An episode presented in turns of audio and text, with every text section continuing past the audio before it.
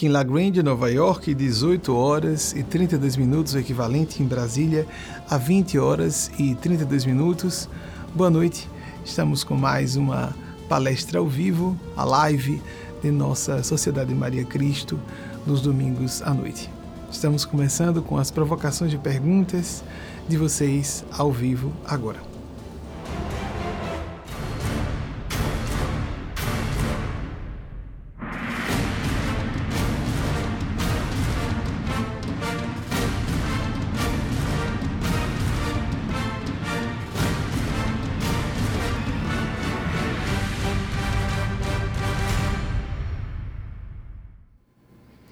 Delongas, eu já vou pedir ao pessoal de bastidores para lançar a primeira pergunta de vocês, que eu vou ler junto com vocês que nos acompanham em tempo real. Sabemos que a maior parte do público assiste à palestra, como nessa era de redes sociais é o mais habitual. Mais habitual mesmo, de forma é o geral, há exceções só. E mesmo quando há lives que têm grande visualização, elas aumentam depois. Então, tem um público que se escolhe, seleto e que faz uma mesa mediúnica, metaforicamente falando. Estamos numa participação mystique, fazemos uma egrégora aqui ao vivo e os demais, as demais acompanham depois. Então, vou pedir, vou, assim, vou ler ao vivo junto com vocês em casa que estão nos acompanhando. Primeira, por favor. Francisco Torjal, Recife, Pernambuco. Um abraço no seu coração, Francisco. Francisco compõe ah, os integrantes das nossas aquelas palestras fechadas. Essas perguntas, mesmo quando vêm do grupo das palestras fechadas, também são as que chegam ao vivo e que eu não, aqui eu não tive acesso. Podem ser do público externo ou do público interno, que nós chamamos de público interno, esse público de poucas centenas de pessoas que assistem às outras três preleções semanais fechadas esse grupo. Como interpretar a passagem do Evangelho de Lucas 23, 29? Eu gosto muito das interpretações, o pedido de interpretações do Evangelho, que é inesgotável, inesgotável. Há sempre caminho, caminhos múltiplos de interpretação e de aplicações ao infinito do que nós fazemos hoje como desafios, como se nosso Mestre Senhor Jesus houvesse, porque antecipou tudo que estamos, não só parece. Estava antecipando tudo que viveríamos na nossa época e em todas as eras futuras. É nossa opinião, pelo menos. Porque virão dias, isso, isso é uma afirmação, está colado por isso mesmo. Porque virão dias em que se dirá: Felizes as estéreis, os ventres que não geraram e os peitos que não amamentaram. Essa fala que está no Evangelho de Lucas me recordo que me assustou muito em dois episódios da minha adolescência, com 12 e com 16, quando eu li o Apocalipse. Porque é uma fala bem parecida, Francisco, com essa esse trecho do Evangelho de Lucas que você trouxe. De a pessoa se, se lamentar por ter um bebê. Amigas amigos, nós vivemos uma época de atordoamento, uma celeridade vertiginosa nos acontecimentos a gente anda se perguntando assim, não é? O que é está acontecendo com o mundo? Caos progressivo. Em 2020 surgiu na internet uma fala de uma pessoa, uma popular, foi uma pessoa do gênero feminino, gênero da feminilidade, uma mulher. Me pareceu uma mulher jovem. É isso, às vezes uma pessoa anônima diz algo extraordinariamente sábio e que vale a gente retomar como um referencial de reflexão sobre uma época. Estamos dentro dessa época. E com um tom de sarcasmo inteligente, ela disse: Estou cansada de viver momentos históricos. Dá para parar? É, gostei, obrigada. Como se fosse obrigada. muitos eventos históricos presenciei muito e agora eu queria viver tempos normais. Não é possível. Não é possível a velocidade dos acontecimentos, das transformações não só tecnológicas, mas dos costumes. Essa velocidade não vai diminuir, ela vai acelerar. Acostumemos-nos com o que Alvin Toffler, o grande futurista norte-americano, que viveu entre 1928 e 2016, chamou em seu primeiro grande clássico de 1970 O Choque do Futuro o próprio nome do livro, espinhoso, quando eu fui ler, porque eu comecei com o livro A Terceira Onda. Eu assisti uma, eu volto já ao que eu estava falando. Eu assisti. É bom que a gente entrelace com eventos prosaicos, até autobiográficos, o que eu tinha muita resistência de fazer no início da minha atividade como palestrante, já como palestrante desde 1991. E depois fui vendo como é importante, porque é, inclusive, o testemunho mais seguro que podemos dar, a nossa própria perspectiva. Ela é muito, uh, como podemos dizer, sujeita a questionamento porque tem a nossa subjetividade, mas é o testemunho mais seguro. O que nós podemos falar com mais transparência e de fonte direta, não é? digamos assim. Eu assisti no final dos anos 80, é, posso até dizer o ano. Se não foi final de 1987, foi 88, porque eu fui me alistar. Eu estava no ano do alistamento militar, obrigatório no Brasil. E eu fui para o 28BC, o quartel-general em Aracaju, capital, a minha cidade natal, debaixo de sol pino, com as páginas do A Terceira Onda que havia na biblioteca de minha família. Eu abri a Terceira Onda, o sol, isso me surpreende, porque não havia esse cuidado editorial de hoje de as páginas não serem totalmente brancas dos livros, para ajudarem as pessoas a ler sem sofrerem com a retina, com um reflexo muito forte da luz. Imagine a página era completamente branca, eu estava debaixo de sol.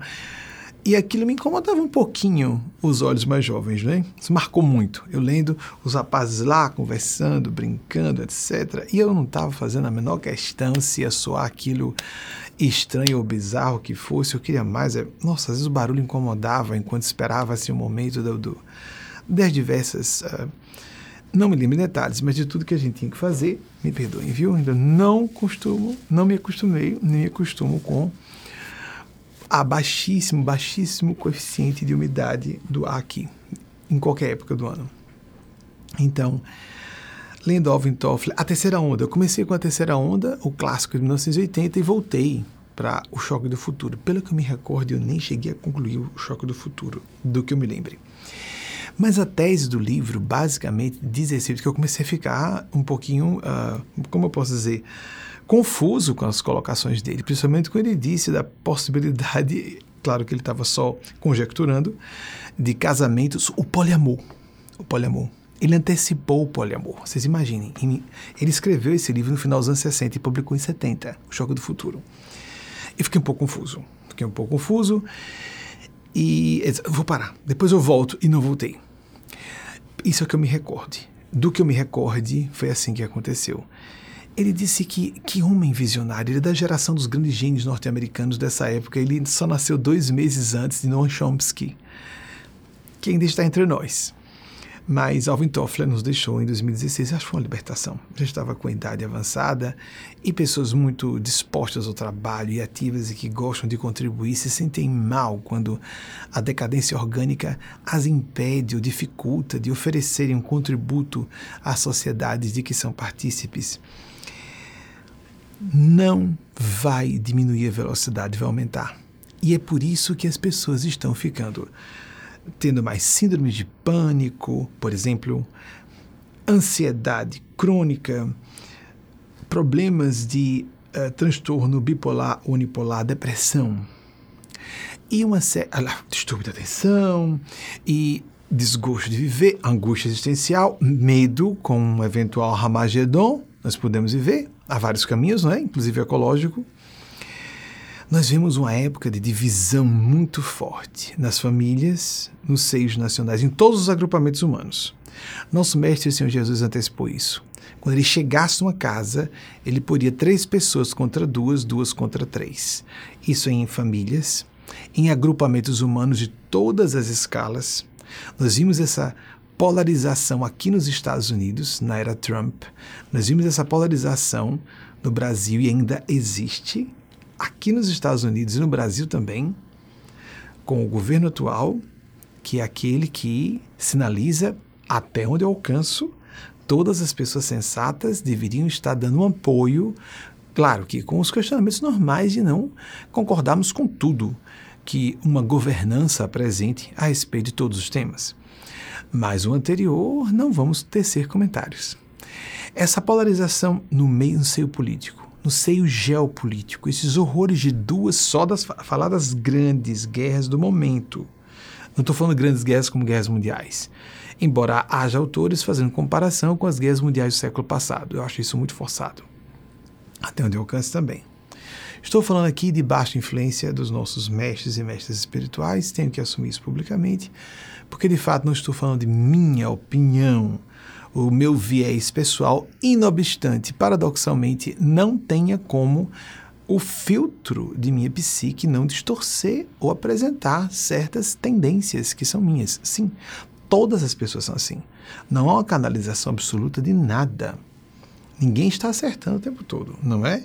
Quem erra mais e erra em pontos graves é quem julga que não está cometendo erros. Sou de Jesus, eu nunca cometo erros. Sou do bem, eu nunca partilho do mal. Mesmo você está falando isso honestamente?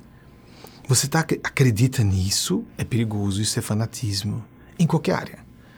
Mesmo nos seios acadêmicos e científicos, o que seria um disparate completo, né? Mas nós vemos esses, essas bizarrices acontecerem em toda parte. Então, retornando, amigos, amigas, vai ficar mais rápido. Em vez de ficarmos recebendo com a resistência psicológica de uma criança birrenta, cruzando os braços, fazendo o bico esperneando, porque muita gente está fazendo isso emocionalmente, colocando camadas de justificativa e de, de racionalizações diversas para dizer que não, eu tenho razões para estar protestando, não estou gostando, eu quero voltar a épocas passadas. Não há como voltar ao bonde da história. Já usei uma linguagem muito antiga. Estamos um trem-bala, estamos um foguete em direção ao espaço sideral. Não há como voltar atrás. Nós vamos viver experiências de aparente retorno a cenários antigos, mas lembrando o princípio hegeliano de síntese dialética. Então nós retornamos aparentemente ao mesmo ponto. Eugênia fala, Eugênia Spazia, nosso guia espiritual, para não ficarmos na, no campo filosófico de Hegel, que a cada fase representando uma evolução de uma afirmação seguida de uma negação, converte-se depois numa síntese, tese, antítese, síntese, síntese reunindo os melhores elementos das fases anteriores. Eugênio comenta, Eugênia Spásia, que vemos em experiências espiraladas. É, eu não me recordo de ter lido de outros autores ou autoras isso. Eu me recordo disso ser um pensamento de Eugênia Spásia, mas ela disse isso há algumas décadas. Nós vivemos uma experiência de uma evolução espiralada e ela disse que como se fossem espirais dialéticas. E é não só um movimento espiralado que amplia a circunferência da espiral, como também há um movimento de subida e aparente descida, amplia o círculo e sobe-se mais, e parece que há uma descida, mas nunca desce ao ponto anterior, nem também na no raio da circunferência anterior, vai-se mais para fora parece que voltamos ao ponto original, não, não é possível. Há outras variáveis, outros fatores que estão interferindo em cada circunstância. Estamos num período de velocidade das transformações. Por que não abraçar o caos, não no sentido da destruição? Por que não abraçar o caos como uma uh, provocação desafiadora ao nosso crescimento? Nos sentir desafiados e desafiadas ao entendimento mais profundo, a uma reação mais lúcida, de acordo com situações novas que vão surgindo. Por que não observar dessa forma? Nós temos duas alternativas. Ou nós vamos ficar esperneando porque não vai deixar de acontecer o que está acontecendo. Essa celeridade progressiva das mudanças, tanto, tanto no campo tecnológico científico, mas também dos costumes, isso não vai deixar de acontecer. Então nós temos duas alternativas. Ou nos acostumamos, nos aclimatamos a isso, ou se escolhemos não nos, familiar, não nos familiarizar, vamos sofrer inutilmente. Vamos nos debater contra uma realidade. E por que então não fazer esse esforço? Confúcio, o grande sábio chinês que viveu entre 551 e 479 a.C., é, nos trouxe uma ideia fabulosa, o próprio confucionismo, o nome já diz, não é a origem da palavra. veio de Confúcio. Ele não teve intenção de criar uma religião, ele era um professor. Mais que professor, ele queria ser um orientador de políticos. Para que esses governantes, políticos no sentido de governantes, estadistas, esses governantes criassem sociedades melhores. Ele tinha essa, esse sonho. Ele não queria estar no poder, ele queria aconselhar pessoas no poder para que essas pessoas no poder conduzissem sociedades a um estado de maior equilíbrio, nobreza, distinção moral, inclusive. Ele faz um, um, estudo, eu tenho impressão que isso, essa, essa atribuição desse pensamento a ele é correta. Uma, um cotejo, um estudo comparativo entre a, a criação e a destruição, fazendo a analogia entre a semente e a árvore. Ele, o que eu me, de que me lembre, ele fez referência a o silêncio da semente crescendo e o barulho de uma árvore caindo. Mas nós podemos complementar ousadamente aqui, porque é assim que se deve fazer com esses grandes sábios do passado. Vamos então interpretar e, estender o raciocínio para os nossos dias e não ficarmos presos ao que eles disseram e elas disseram no passado. Existe também não só o silêncio, mas o, a distensão no tempo. Vocês estão prestando atenção no paradoxo, né? Acabei de falar de velocidade. Mas certas mudanças muito significativas são demoradas no tempo. E assim a semente, para germinar, então a plântula que se converte num pequeno arbustozinho, nem sei se plântula está adequado, a semente que germina, surge uma plantinha, depois um arbustozinho, depois uma arvorezinha, dependendo da espécie, pode se converter numa árvore frondosa, secular, algumas milenares, literalmente com milênios de tempo, milênios de vida, de existência. Árvores com milênios de, de tempo de vida.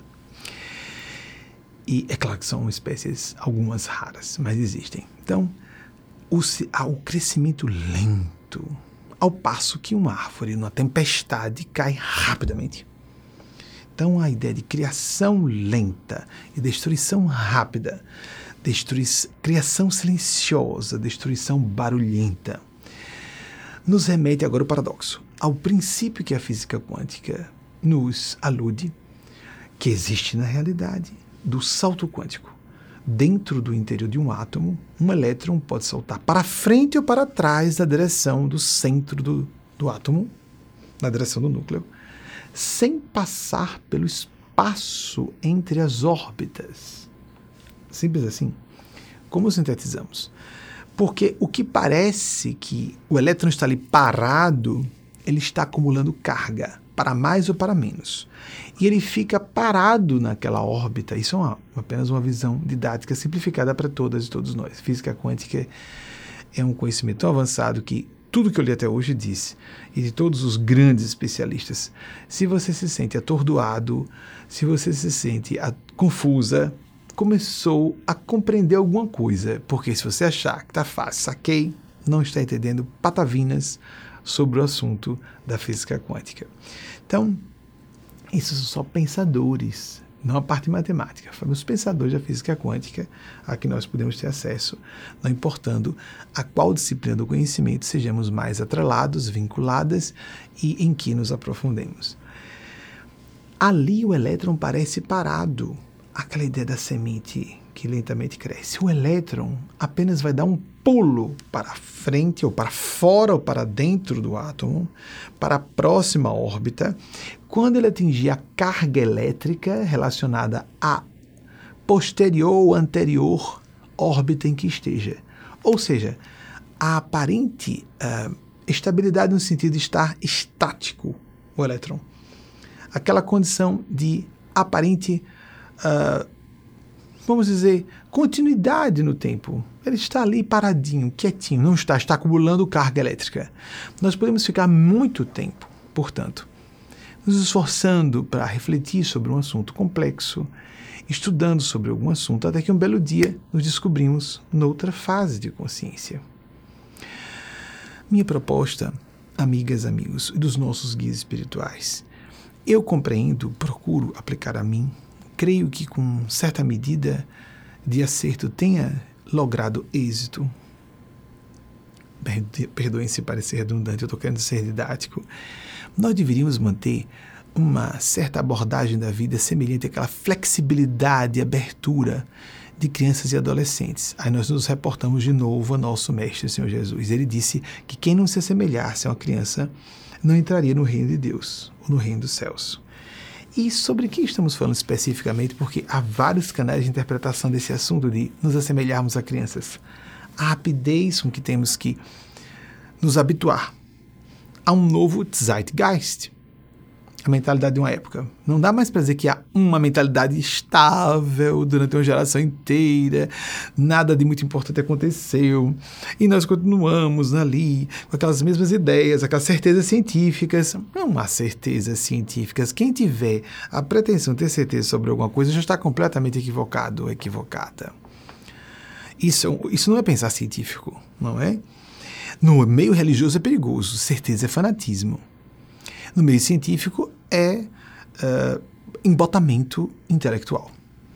A pessoa tem que estar sempre aberta a questionar seus pressupostos de verdade ou de sua leitura da realidade, para que essa visão, esse ângulo de observação fique privilegiado em uma visão mais múltipla, mais complexa, por isso mais completa.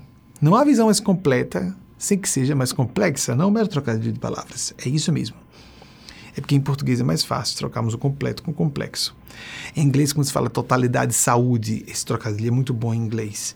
Cada idioma tem as suas particularidades que nos ajudam a pensar e a chegar a certas conclusões por insights que estão implicados, subjacentes, latentes na própria estrutura linguística daquele idioma.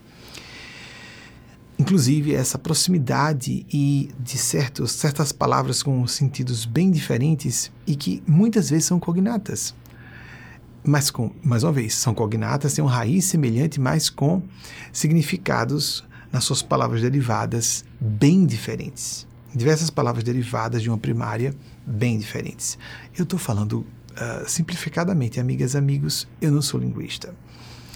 E eu sei que os linguistas e as linguistas vão me compreender e vão me perdoar. Acabei de citar um grande linguista norte-americano, Noam Chomsky. Enquanto Alvin Toffler nasceu em 4 de outubro de 1928, é, Alvin Toffler, em 4 de outubro, Noam Chomsky nasceu em 7 de dezembro de 1928. No mesmo ano, dois grandes gênios. Eu lamento que Alvin Toffler não seja tão citado como Noam Chomsky. Eu compreendo que Noam Chomsky era muito mais combativo e enfrentava as estruturas no sentido político e merece, ele merece esse prestígio que tem. Eu só lamento, é a lamentação por Alvin Toffler não ser tão citado. Ele foi um visionário realmente. É porque a linha de especialidade dele que era completo descrédito, o futurismo. Observem como é comum em filme de ficção científica, eles põem uma data, é um desastre, é um desastre sempre, há erros horríveis, é melhor não pôr data. As visões do futuro chegam a ficar uh, entre ridículas ou só engraçadas quando nós percebemos depois que um filme de ficção científica produzido há 30, 40, 50 anos estava enxergando os nossos tempos, os nossos dias como bem diferentes do que vivemos, povoando a lua, não é, etc, etc, etc. Bem, a essa altura, nessa época, imaginava-se tudo isso. Amigas, amigos, nos acostumemos, a abracemos a época de incerteza. Ai, meu Deus! De repente, uma pessoa amadurece e descobre, fica adulta, quer dizer, amadurecer no corpo. Primeiro que gente, algumas pessoas são querem ficar paradas no tempo. O misoneísmo é um sinal de pouca maturidade psicológica, o medo da mudança começa por ser uma mediocridade intelectual, mas existe a mesquinharia no campo dos sentimentos. A pessoa não quer sentir e interpretar as coisas de modo diferente, pior para si, para a própria pessoa, para quem estiver no raio de influência também. Esse medo do novo, essa falta de flexibilidade de novas ideias, é, nos prejudica. Deveria gerar a vergonha, aquilo, aquilo do ego adulto, Volta e meia, Eugênia pede, Mateus Anacleto, Eugênia e seus amigos espirituais, que eu sugira que as pessoas coloquem um orgulho no lugar certo. Em vez de ficar preocupado, eu quero ser uma pessoa humilde, sem vaidade. O que é isso, amigas e amigos? Alguém sabe dizer o que é humildade? Eu considero um dos conceitos mais abstratos e quase poéticos que existem. O que é humildade? é parecer humilde, geralmente é fraude. É fraude. Observem. A pessoa sorriu o tempo todo, geralmente essa pessoa é hipócrita. Não é? Todos já conhecemos isso. O que eu acho bem mais divertido é quando alguém nos julga arrogantes. Eu gosto, eu gosto de brincar com isso aí. A gente tem que ser responsável e consciente. O foco deve ser em buscarmos ampliar nossa consciência, a nossa empatia, a nossa mobilização por causas sérias, coletivas, planetárias, intemporais. Isso dificilmente tem uma feição bonitinha, agradável, convencional e conveniente sobre maneira para é uma estrutura de poder estabelecida para a cultura de uma época quase sempre quem realmente está à frente está à frente. Não vai ser bem visto pela multidão de sua época. Se uma pessoa está muito aclimatada e é muito bem vista pela multidão, provavelmente ela não está sendo um vetor evolutivo de sua época, com raras exceções. Raras mesmo. Só em retrospectiva histórica é que nós vamos saber quem é quem hoje. Agora, não é, to, gregos e troianos passam por uma coisa só. Nós confundimos o presente de Deus com o presente de grego. Lembram da ideia do presente de Troia, o cavalo de Troia? A pessoa recebe um presente e dentro há um perigo, um batalhão escondido no cavalo gigante. Não importando se isso é, é legitimamente histórico, literalmente histórico ou não. A metáfora é interessante. Os presentes de Deus não costumam parecer como os presentes do mundo, ou como nós com expectativas mundanas, e vamos usar a palavra melhor, infantis.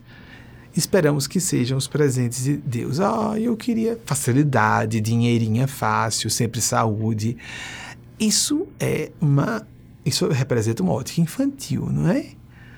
Todas as pessoas atravessamos vicissitudes. É impossível nos desvincular de uma realidade de dificuldades, não só variadas em vários departamentos de nossas vidas, mas imprevisíveis. Não que a gente vá mentalizar ou tomar ótica. Ah, não, vamos pensar positivo, vamos ser otimistas, vamos, vamos pensar positivo para atrair coisas boas. Cuidemos com esse tipo de espiritualidade, é, de. É, como é que eu posso dizer, meus Deus? De. Ah, não quero ser preconceituoso, mas superficial, imprópria, que não constitui a verdadeira espiritualidade. Assim como tem uma ciência que é cientificismo, é positivismo barato, é uma coisinha limitada, de mentes limitadas. Existe também uma espiritualidade limitada, que é um esoterismo bagunçado, caótico. existe espiritualidade profunda, de pessoas que estão não só percebendo que nas tradições espirituais há de clássico e, portanto, atemporal, que serve para qualquer época e para qualquer cultura, mas também o que hoje nós podemos enxergar com mais clareza e que em tempos remotos não era tão visível, pelo menos, não para pessoas comuns, ao menos. Os luminares conseguiram antecipar uma série de ideias que hoje, só hoje, nós começamos a perceber como lugar comum mas que não foram no passado. Abramos os nossos corações e as nossas consciências para aceitar, é um fato. Nós estamos vivendo uma época de mudanças rápidas. Eu me recordo quando, no início do século, lá pelos meados dos anos 2000, começaram a pipocar as primeiras expressões mais fortes do empoderamento, do, da busca não empoderamento, no movimento de visibilidade trans, por dentro, e falando com poucas pessoas íntimas, eu disse: coitadas das pessoas trans. Elas vão começar todo o movimento político que nós gays ou mulheres lésbicas vivemos no passado. Pode-se dizer mulher gay também. Mas existe uma proposta de algumas pessoas da militância lésbica que se fale mulher lésbica e não mulher gay. Não tem importância, isso fica ao critério de cada pessoa. Aceitar ou não gay como algo genérico é para os dois gêneros, de homo, da pessoa homossexual nos dois gêneros, ou sendo transgênera, não tem importância, mas a sua orientação sexual. Aí eu pensei, meu Deus, coitadas essas pessoas, vão começar tudo que nós já temos décadas à frente. E ter, tá difícil hoje para nós gays. Imaginemos o que tem pela frente para as pessoas trans. Surpresa para mim.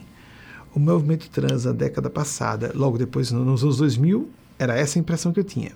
Nos anos 2010, o movimento de visibilidade trans pipocou de um jeito que nós estamos vendo agora, não é? E o que acontece? Isso é bom, isso é excelente. Para quem? Para todo mundo.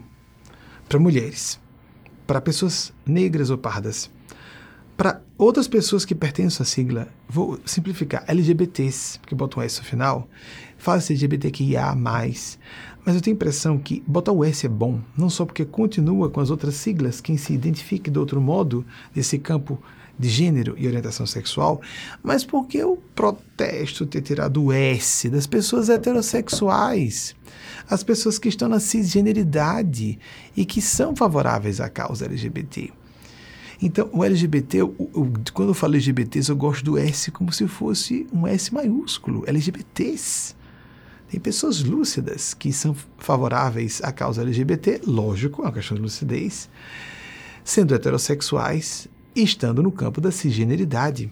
Se identificam com seu gênero e têm orientação heterossexual e dizem, claro que eu tenho que defender direito de todo mundo, sei quem é e ponto final. É direito do seu universo pessoal, não está invadindo a área do livre-arbítrio de outras pessoas. Eu não posso dizer nada, ninguém pode dizer. O assunto da identidade, da orientação, identidade de gênero, orientação sexual é assunto de foro íntimo. Nós estamos buscando apenas ter direitos iguais. Então vejam, quando pessoas trans em 2006, Eugênia Spaz antecipou esse, essa perspectiva, eu não compreendi com clareza. Linda Brasil é integrante da nossa casa até hoje, e já há muitos anos na época, é mulher trans, já assumida como mulher trans à época, e desde o início do século, ela, ela foi chamada por Eugênia Spazia para se levantar. Ela tem uma carreira política brilhante e recém-iniciada e já está é, brilhante. Por onde passa é sempre número um. Como vereadora, a primeira vereadora trans de Aracaju e se tornou e foi a pessoa mais votada, pessoa de todas as pessoas. É, e a primeira deputada trans é, de Sergipe estava, em, se não me engano, em sétimo lugar de votação entre todas as outras pessoas. Então, Lida Brasil, na época, tinha, tinha feito uma viagem, tinha retornado e Eugênia Spazia pediu que ela se levantasse. Ela pediu que interrompesse uma palestra como essa aqui, que eu fazia presencialmente, no domingo à noite, pediu que ela se levantasse e pediu que a plateia a ovacionasse. Houvesse aplauso da multidão dizendo: quando a causa dela for defendida, todas as outras estarão. Isso mesmo.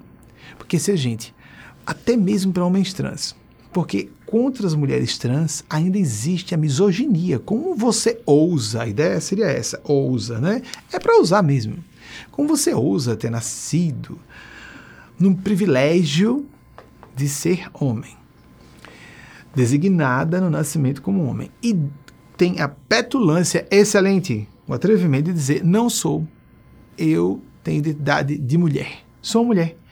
Merecem mais ser mulheres do que as mulheres que já nasceram ou foram designadas como mulheres. Por uma lógica simples, isso apareceu numa revista francesa, quando foram entrevistar Roberta Close não é pensamento nosso, nem dos espíritos, apenas aprovaram.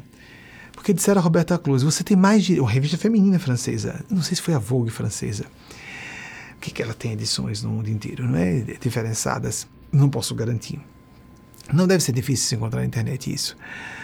Você tem mais direito de ser mulher do que nós mulheres, que eram mulheres cisgênero, ou cisgêneras, é melhor dizer assim, que estavam entrevistando, porque você teve que lutar para ser mulher, para ser aceita como mulher e nós não. Então é interessante esse raciocínio, bem prático, bem lógico, não é? A pessoa que luta para obter uma coisa que alguém já teve de nascimento, então essa pessoa tem mais merecimento, ainda contra a maré de uma cultura. Então, ela foi uma vanguardista, Roberta Close, embora o caso dela fosse mais complexo. Eu não quero entrar em detalhes, mas me parece que havia inter intersexualidade no caso dela, mas não importa. Eu posso estar dizendo bobagem, não interessa. A Roberta Close pode responder por ela própria qualquer detalhe se ela quiser falar sobre isso. Mas é uma mulher trans, sem dúvida alguma, uma mulher que conquistou o seu direito a ser mulher. Ponto. Há casos de pessoas trans que também é, nasceram no campo do, da intersexualidade Itaúi, do LGBTQIA+, quando se coloca uma sigla maior, pelo menos essa tem que gente propondo aumentar mais. Não sei se isso faz bem à nossa causa. Porque pode criar uma ideia de ridículo para a nossa causa. Então eu prefiro restringir LGBTs, LGBTfobia, simplifica. E o S maiúsculo, proporia, quem dera que a militância concordasse comigo, o LGBT, um S maiúsculo para incluir as pessoas que são simpatizantes. Lá atrás, a sigla, na minha adolescência, era GLS, gays, lésbicas e simpatizantes. Ou seja, familiares, amigos e amigas das pessoas gays e lésbicas. Depois mudou para L, G, S. Botaram as lésbicas à frente, sim, correto? Para combatermos a misoginia, colocamos as mulheres na frente. Por isso sempre o L vem à frente. As mulheres têm que estar à frente. A defesa da feminilidade ser implicada em tudo isso. E então a gente vai ter que se acostumar se alguém estiver esperneando com a questão da causa LGBT. Mas espera aí, agora a pessoa ser parda e negra e vou ter que tratar como igual, tá, tá muito longe de havermos uh, termos, havermos na sociedade, quer dizer, encontrarmos, não é a forma clássica, dizer, havermos na sociedade, termos na sociedade o que nós precisaríamos de respeito igualitário a pessoas pardas ou negras. Isso aparece até nos salários. Isso é como acontece com relação a mulheres, em comparação a seus pares masculinos, o mesmo com pessoas pardas e negras, até em cargos de direção. Os salários dão ideia, aparece como número. É bizarro. É vergonhoso. É abominável. Essa coisa do racismo me soa de difícil de gestão psicológica e moral. E é para ser difícil de gestão psicológica e moral. São as pessoas racistas que têm que resolver seus problemas. E não pessoas que percebam que isso é uma aberração a ser abolida, debelada. Nós temos que simplesmente extirpar esse câncer da sociedade, como todas as outras formas de preconceito e discriminação. Então, quando vemos, porque virão dias, meu Deus, eu não aguento, que tempo horrível, é melhor não ter filhos. Recentemente, é, meu esposo Wagner disse: Olhe, surgiu aquilo que você falou pelas primeiras vezes, antes mesmo dele chegar na instituição. No início dos anos 2000, eu me lembro, eu sei que era início dos anos 2000, antes de 2003, por causa do lugar onde eu fazia palestra em Aracaju à época, na Escola Técnica Federal de Sergipe, no auditório de lá. Eu nem sei se existe ainda esse auditório. E, uh, num certo momento, eu disse: gente, o ETBB não, é, não pode ser obrigatório, a pessoa tem que escolher foi uma vanguarda falar isso na época. Criou espécie. As pessoas ficaram confusas, se sacudiram nas cadeiras. E, inclusive, porque TBB pode ser até um elemento antiecológico, porque é uma fábrica de produção de flatulência. não só, agora eu vou complementar, não só isso, mas bebês consomem animais, etc., e uma série de produtos que vão atacar os ecossistemas, seres humanos, novos seres humanos. É sagrada a parentalidade. Quem tem vocação a ser pai e mãe viva, isso é sagrado, mas há pessoas que não são chamadas a isso. Temos que respeitar. E foi publicado isso, pessoas dizendo é antiecológico, eu não quero ter filhos e filhas porque a terra está hiperlotada. Pois é, finalmente começou a aparecer. A plateia riu quando eu falei ter bebê antiecológico. E porque disse isso é fábrica de flatulência, só para mostrar uma, um elemento que é a ponta de um iceberg da devastação dos ecossistemas que cada pessoa faz ao estar encarnada. Com alimentação, com refrigeração, calefação de ambientes, etc., combustíveis fósseis que utilizamos ainda em veículos, etc., etc., etc., etc. Agora apareceu. É bem curioso que volta e meia é, Eugênia Aspásia me pedia para falar coisas que soavam escândalos. Nós começamos agora em janeiro de 2024. Estamos próximos de completar 30 anos que lançamos nosso programa de TV. Imagine eu ser voz solitária, praticamente, é, pelo menos ao alcance da imprensa. Jungir espiritualidade, cristianismo e aceitação. Na época a gente só falava de homossexualidade a quantidade de pessoas que deixaram de cometer suicídio por causa disso. E se alguém disser, ah, você estava defendendo sua causa por você ser gay. Eu não vivia minha homossexualidade em termos práticos na época ainda. E homossexuais, principalmente da minha geração, sempre foram inclinados a se esconder. Porque se ninguém pode esconder ser mulher, e ninguém pode escolher cor parda ou negra, ser homossexual a pessoa pode ocultar, mais ou menos, mas pode. Então, o que acontecia com homossexuais, o que nós vemos até hoje, com a comunidade LGBT? Quem são os maiores LGBTfóbicos e LGBTfóbicas? LGBTs enrustidos, que não se aceitam, que têm ódio porque outros estão vivendo, outras estão vivendo o que elas e eles sentem como conflito e não aceitam. Por isso é estranho o gay ser transfóbico. Por que você está se sentindo afetado ou afetada com uma pessoa que não é só homossexual? Não é só, é outra coisa. Orientação, a orientação sexual é uma coisa, identidade de gênero é outra. É porque é interessante colocarmos um grupo só porque está no capítulo de gênero e orientação sexual. Tem a ver com identidades, assim como tem, temos identidades profissionais, acadêmicas, sociais, mentalidade de grupo, de regiões, de nacionalidades, de grupos étnicos e linguísticos. Nós temos uma tendência própria de ser latino ou latina, os neolatinos. Os povos é, da América Latina, como nós pensamos sentimos, há variações de país a país, sobre maneira diferença entre hispanofônicos e nós, lusofônicos, sozinhos como brasileiros e brasileiras lusofônicos na América Latina, mas existem traços em comum. E tudo isso nos influencia e temos que abraçar essas identidades, porque se nós não reconhecemos nossas identidades e respeitamos nossas raízes, nem sequer podemos fazer avaliações autocríticas corretas sobre nós próprios, nós mesmos. Nem faremos uma crítica bem lastreada sobre as identidades e a feição de ser, as atitudes de pessoas integrantes de outras identidades culturais, nacionais, étnicas, linguísticas há muitas identidades. Nós temos identidades diversas, conscientes e inconscientes, como acontece com pessoas enrustidas. Algumas nem têm acesso, claro, que, por exemplo, são bissexuais, porque elas botaram na cabeça, mesmo algumas pessoas acreditam, pelo menos eu acredito que exista isso. Pessoas bissexuais que disseram: não, todo mundo tem pode fazer sexo com a pessoa do, do mesmo sexo e do sexo oposto. É porque eu, como decente, escolhi agir corretamente. Não, querido, não, querida, não, nem todo mundo. É porque você é bissexual. Existem heterossexuais. Uma pessoa que não funciona com pessoa do mesmo gênero, ponto final. Assim como pessoas completamente homossexuais.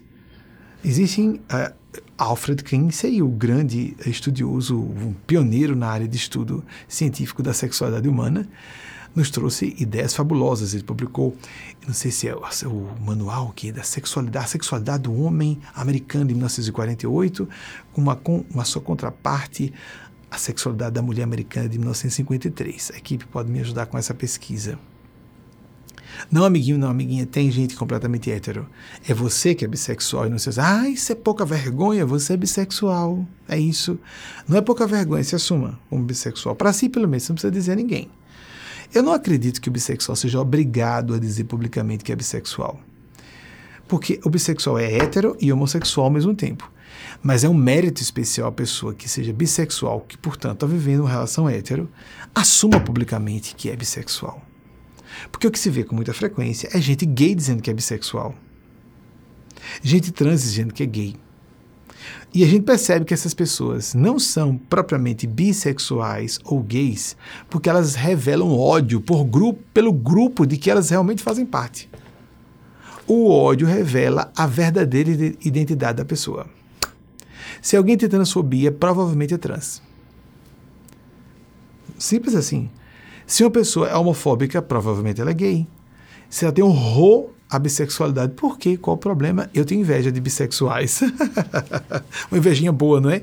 Já pensou poder me relacionar com pessoas de dois gêneros e só escolher pelo perfil psicológico, não é? Pois é, heterossexuais e homossexuais não podem fazer essa escolha. Embora muita gente que tem uma pontinha de 5, 3% de heterossexualidade prefira viver para ficar convencional e porque também é mais fácil para constituir família, inclusive. Viver o universo heterossexual, isso pode ser decente? Pode, pode, se, pode ser acertado. Eu acredito que tudo que seja falado abertamente entre duas pessoas adultas deve ser respeitado. Mas a pessoa que faz um casamento de fachada e fica com 15, 16, 30 amantes na rua do gênero pelo que a pessoa se atrai, isso é falta de caráter. Isso é fraude. É fraude, simples assim, uma fachada. Uma fachada. A gente compreende a homofobia, a pessoa. Eu, eu vivi numa geração assim. Eu era o único gay que me percebia, assumia para mim mesmo como gay mal saí da infância. Eu estava dentro da infância quando descobri. Tinha seis anos com uma telenovela que eu descobri que que aconteceu, não tinha nome para aquilo. Tinha seis anos, porque eu sei o período da novela. Não gosto de dizer qual foi a telenovela, porque um dos astros está encarnado, para não atribuir a ele responsabilidade por isso. Eu falei pessoalmente com ele, mas eu não, não falo publicamente para não parecer que ele causou, ninguém causa homossexualidade, ninguém, não existe isso. Apenas assistindo uma telenovela descobri que eu estava me atraindo, como tinha uma sexualidade pre precoce, eu descobri que eu estava atraído mais pela, pelo protagonista masculino do que pela protagonista feminina. E aquilo era um segredo medonho, horrível. Por que eu estou falando isso com naturalidade hoje? Porque ainda há crianças e adolescentes que estão me ouvindo e com conflitos. E famílias que dizem que está tudo resolvido e não está, porque não está na nossa cultura. Tem uma mentalidade, isso é hipnótico. E nós precisamos de voltar a falar dos mesmos assuntos que parecem já resolvidos dos anos 90 para cá, antes de defender com vigor a causa LGBT, que primeiro falávamos como causa da homossexualidade, defendia e continua defendendo, é, a viga mestra de defesas de causas minoritárias, o que é surreal dizer que minoritária, a causa da feminilidade, da defesa das mulheres. Nos anos 90, eu disse algumas vezes o que está acontecendo que as pessoas estão achando que a questão da defesa da feminilidade hoje se chama de empoderamento. A briga pelos direitos feministas. Por que as pessoas estão achando isso demodé? Não é necessário, já está tudo resolvido. Não estava e não está ainda hoje. Gravemente nós percebemos cada vez mais aguda, dolorosamente, que as mulheres são vistas como subgente, como subpessoas. Isso é exagero? Não! A maior religião cristã não admite que mulheres oficiem o seu culto religioso. Por quê? Por serem mulheres. Como se fosse algo inerentemente inferior ser mulher moralmente e espiritualmente inferiores às mulheres em que eu vejo muitos sinais do contrário. Como homem, posso dizer, identificado com o meu gênero. Eu vejo o que há de melhor na espécie humana, muito mais presente. Claro que há homens bons, espero ser um deles. Lutando todo mundo com suas fraquezas e limitações para nos tornar pessoas, seres humanos melhores. Mas o que há de melhor na espécie humana está nas mulheres. E essa é uma defesa ardorosa que faço desde os anos 90. Quando lancei o programa, já estava falando isso, nos anos 90. Sensibilidade, intuição. Dizer que os homens são tão intuitivos como as mulheres? Não. Tenho vários autores homens dizendo que não, não há nenhum sinal de que as mulheres sejam mais intuídas do que os homens. São. Mulheres são mais médios que homens? São. Mulheres são mais têm mais habilidade relacional? Tem. Mulheres têm melhores círculos de amigas? Tem. Mulheres são melhores na relação familiar? Sim. Mulheres amam mais profundamente? Sem dúvida. Mulheres são mais integradas com a natureza? Sim. Mulheres respeitam mais o compromisso que têm com certas organizações ou empresas? Sim. De um modo geral, amigas, amigos, há mulheres exceções, sem dúvida, e há homens que são distintos. Repito, eu me identifico com o meu gênero e quero ser uma exceção. Não, não digo que sejam exceções honrosas para um lado e para o outro. Eu estou falando de tendências. Tendências. E isso não é só cultural. Isso também, na minha opinião, é neurofisiológico. E não só neurofisiológico, é da fisiologia toda do corpo da mulher. A mulher, na minha opinião, é a parte refinada da espécie humana. Eu me recordo que na adolescência já me chamava atenção, ou seja, já estava sendo influenciado, né? Pelos nossos amigos espirituais, quando olhava para o corpo das mulheres E via. Eu me lembro falando com minha mãe biológica. Eu sei que foi o ano de 1983 porque tem um referencial. Foi quando ela comprou a primeira máquina de lavar roupa. Então ela ficava arrumando e lavando roupa, Dona Floquinha, que deve estar nos ouvindo. E eu conversando com ela. E eu me lembro que com ela foi a primeira pessoa que eu disse, no ano que eu faria 13 anos. Vejam, vocês mulheres têm é, o, menos musculatura, menos estrutura óssea. Estou falando uma linguagem de hoje. Eu não estou dizendo que eu falei com essas palavras, eu lembro, eu lembro dos conceitos. A estrutura óssea, a estrutura muscular, a delicadeza no manuseio de objetos. Isso eu não sabia na época que tinha a ver com a programação biológica evolutiva para a maternidade. Vocês são mais delicadas, próprias para. Já estavam surgindo, principalmente aqui nos Estados Unidos, a eclosão dos computadores pessoais, para digitarem aos computadores, para lidarem com papel, livro, com a civilização. Nós homens temos corpos para a selva, mais ossos, mais músculos, para quê? Para sermos estivadores, para estarmos carregando a caça em cima do ombro na civilização, músculo, estrutura muscular e óssea é desnecessária a mais. Para que isso? Para ficar bonitinho? Para ficar sexy? Mas não é necessário no ambiente muito refinado a pessoa com estrutura óssea e muscular maior. Vocês compreendem? Lá eu já comecei a ver, tem uma coisa diferente, vocês mulheres são melhores. O que está acontecendo que se trata a mulher como se fosse inferior? Então me lembro de chamar a atenção mulheres muito inteligentes. Eu gostava de ver mulheres muito inteligentes e estranhava que não se falava que uma mulher era muito inteligente. Vocês já prestaram atenção? Nossa, fulana é esforçada, estudiosa. Mas não se fala mulher gênio. Não? Bem, então eu, vou citar uma logo agora, aproveitando o ensejo. Eles me ajudam, né? Pipocam. É claro que eu já li isso, amigas, não é, nada, é um fenômeno só mediúnico.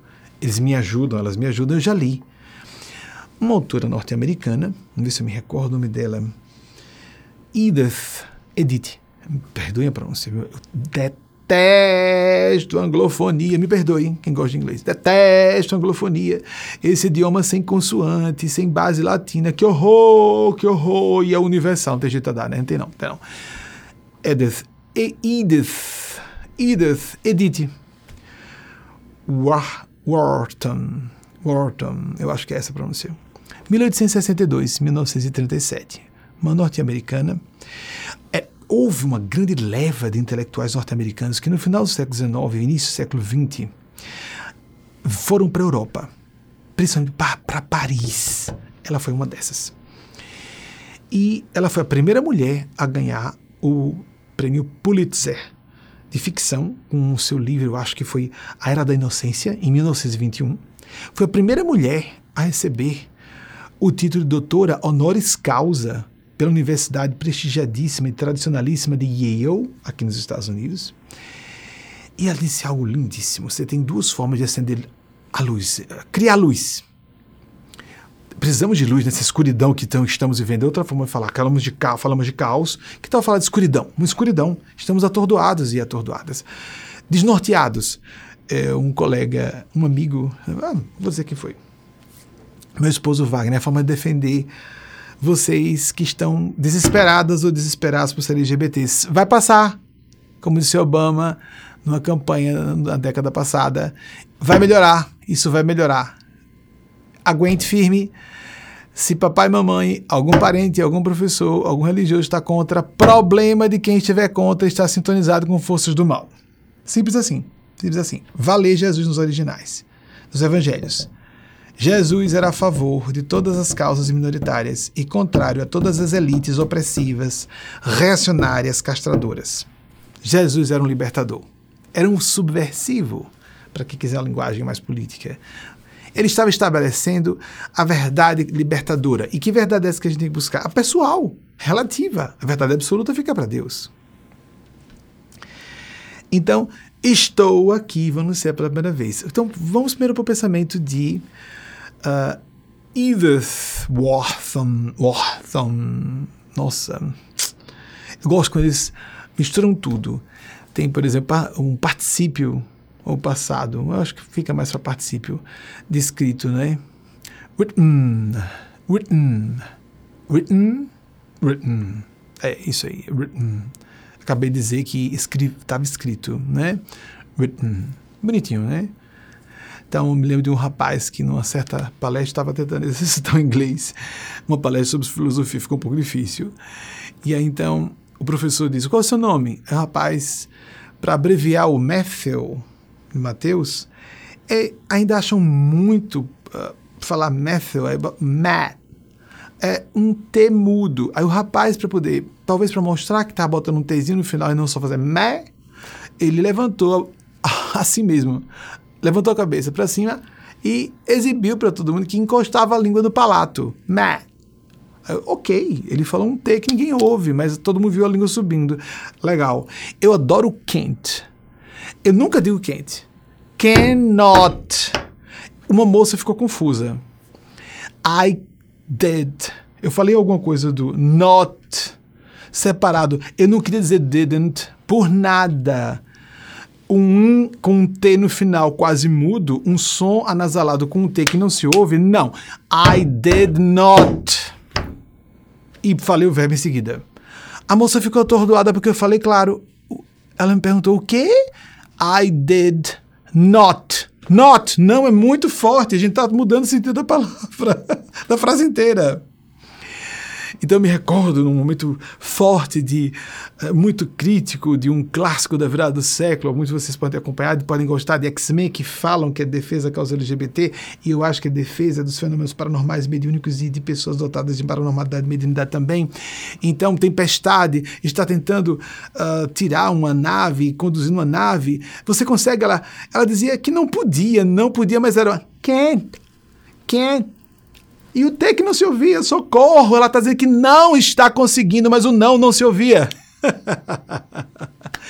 Porque então disse Edith ou Edith Rotten, será que é isso? Pode ser para aí. Alguma coisa aqui. É porque nós brasileiros e brasileiras não temos essa autoestima. Pelo amor de Cristo, nós somos neolatinos, uma cultura neolatina. Eu já disse aqui outra vez. Venho aqui desde 96. O que eu posso fazer para não falar inglês? Eu não falo, não falo. Eu leio desde os anos 90, mas eu não falo se eu puder não falar. não é que seja bom, mas eu tenho que aproveitar construtivamente essa minha resistência psicológica. Porque as pessoas acham o máximo que mim falar português. Não, tem gente que acha que não tem nem sotaque. é impossível. Se chegar adolescente, já não, não tem como perder o sotaque. Raras pessoas, ao chegarem na adolescência, perdem sotaque. Tem que chegar criança para poder absorver o idioma novo sem sotaque. É uma questão neurofisiológica, inclusive. E as pessoas exibindo, falando inglês alto na rua. Brasileiros e brasileiras exibindo-se por falar inglês. Mas peraí, falar inglês nos Estados Unidos. Ou então falar inglês em qualquer lugar. É o, é o idioma universal. Ai, dá uma vergonha alheia. Ai, não tá falando alto para dizer que sabe falar o quê? Mandarim, alemão, é, grego clássico, não o grego atual, grego clássico, la, latim. Latim, a vulgata. O, latim que se vulgarizou, não é? O latim popular, que eram três latins, né? O dos patrícios, os militares. Ai, que vergonha. Vamos voltar para Edith. Ela diz: se você quiser acender luz no meio dessa escuridão, desse caos, você tem duas opções. Nós temos duas opções para criar luz: acender uma vela ou ser um espelho que reflita a luz dessa vela. Que nós sejamos um espelho. É bem diferente julgar que a luz. Nós não somos a luz. A luz vem do céu, a luz vem de Deus. Nós não somos seres iluminados no sentido de luzes. Vamos usar o particípio mesmo, iluminados. Uma luz nos ilumina. Nós não somos. Eu estou ouvindo muito ruído dos, do dos bastidores. Algum problema? Que eu estou ouvindo ruídos chegarem aqui. Então, se vocês puderem reduzir alguma coisa, porque quer ter um isolamento acústico. É, programa ao vivo, palestra ao vivo tem isso, né? Então, uh, nós devemos procurar ver isso. Nós somos apenas iluminados. É, aconteceu que uma luz veio. É bem interessante que Eugênia Spaz, em certa ocasião, falava sábia e santa. Ela sorria. Ela sorriu. O que foi quando digo que você é sábia? Meu filho, eu não sou sábia eu canalizo a faixa da sabedoria. Nenhuma pessoa que está, que pertença à nossa faixa evolutiva, se julga sábia. percebe apenas que, em graus variados, umas pessoas filtram, interpretam, traduzem melhor a faixa da supraordenação ou da superlucidez ou da sabedoria em graus variados. Mas a sabedoria é algo intemporal. Olhem que coisa interessante. Isso ah, sugiro que apliquemos. Ah, que pessoa sábia. Não, melhorando, não é? Ah, que pessoa culta. Estudando, vamos continuar, não é? E não parar. Vamos agradecer. Ah, elogio, obrigado, obrigado. Mas estou trabalhando para isso. Obrigado. Primeiro a gente tem que agradecer. Brasil não gosta de agradecer elogio, não é? Porque senão sou arrogante. Né? É falta de educação mesmo. Falta de polidez. Então, primeiro agradecemos. Oh, obrigado, nem acho, veja, mas obrigado. Tomara que eu me torne uma pessoa melhor. Vou, estou trabalhando, vou me esforçar. Estou trabalhando para me tornar uma pessoa melhor. Vejam que interessante que outra norte-americana brilhante, vejam, soprano, uma soprano foi considerada uma, ou se não melhor, é nessa área as controvérsias são inúmeras, né? Mas foi considerada, se não melhor, uma das melhores sopranos norte-americanas do século passado. Ah, Beverly Cells. É, Cells, por aí. Não é Beverly Hills, não. Beverly Cells. 1929, 2007. Ela disse. Faça um esforço para ver se eu acerto, né? Vejam que lindo e sábio que ela disse. Não existem atalhos para chegar a lugares que valham a pena que nós vamos para esses lugares. Não há atalhos para lugares de valor. lugares querendo dizer situações, status de cultura ou aprendizado, nada de importante. Nós brasileiros adoramos o atalho. O pessoal na área de turismo tem um problema sério das empresas de turismo do Brasil, por exemplo. Eu vi empresários e empresárias do turismo dizerem é um problema com o turista brasileiro, que é tudo muito bom e barato. Bem, tem algum problema aí. Ou a gente consegue alguma coisa boa ou barata. Mas as duas coisas ao mesmo tempo, sim, pode acontecer, mas não é tão simples assim. Nós temos que saber que as coisas têm um valor, um custo. Os, os brasileiros gostam de dizer que não estudam. Não, eu fui tirando a nota na prova, mas não estudei nada. Isso é a forma de se proteger, porque se eu tiro a nota ruim, eu tenho a desculpa que eu não estudei. E se eu tiro nota boa, eu julgo que eu sou mais inteligente que os outros porque eu não estudei. Mas eu não me empenho a me esforçar para ver qual é o meu limite. E só quando a pessoa se esforçar, ela vai saber aqui é o meu limite. É covardia. É covardia e imaturidade psicológica. Assim eu fico. Eu quero levar vantagem, lhe dever melhor, não é? Essa malandragem brasileira, típica da nossa cultura, a gente tem que resolver um pouco isso. A cultura do trabalho, da disciplina, da busca de se esforçar, de se empenhar, de nesse mundo tão complexo e mudança tão rápida, nós temos que ter cuidados, não é? Vejam o que disse Epiteto. Desculpem o dedo assim, eu falo porque firmeza mesmo. Desde o início do meu trabalho como palestrante, eu sabia que esse dedinho não é bom. Pois é, mas nós precisamos botar esses dedinhos mesmo para ver se entra na cachola, como se falava no passado. Epiteto filósofo estoico, estoico grego que viveu uma parte do seu tempo de vida em Roma, de 50 a 138 da nossa era, já o citei algumas vezes aqui, disse algo muito interessante sobre isso da, da felicidade do sofrimento. Ai, estou sofrendo muito, isso que a gente está falando, né? Ai, meu Deus, que época horrível, eu não vou ter filhos. Ótimo, que se você não tem vocação, não tenha mesmo, não. Mas que tem vocação para ter filhos e filhas, tenha. Seja por vias biológicas, por adoção, como queira. Isso é de foro íntimo. Ninguém pode cobrar. Cadê o netinho? Cadê a netinha? Vai arranjar, vai parir, vai adotar. Ninguém tem obrigação de atender a projetos de ancestrais biológicos. Não existe isso. Isso é uma invasão tão grave ao espaço de uma pessoa.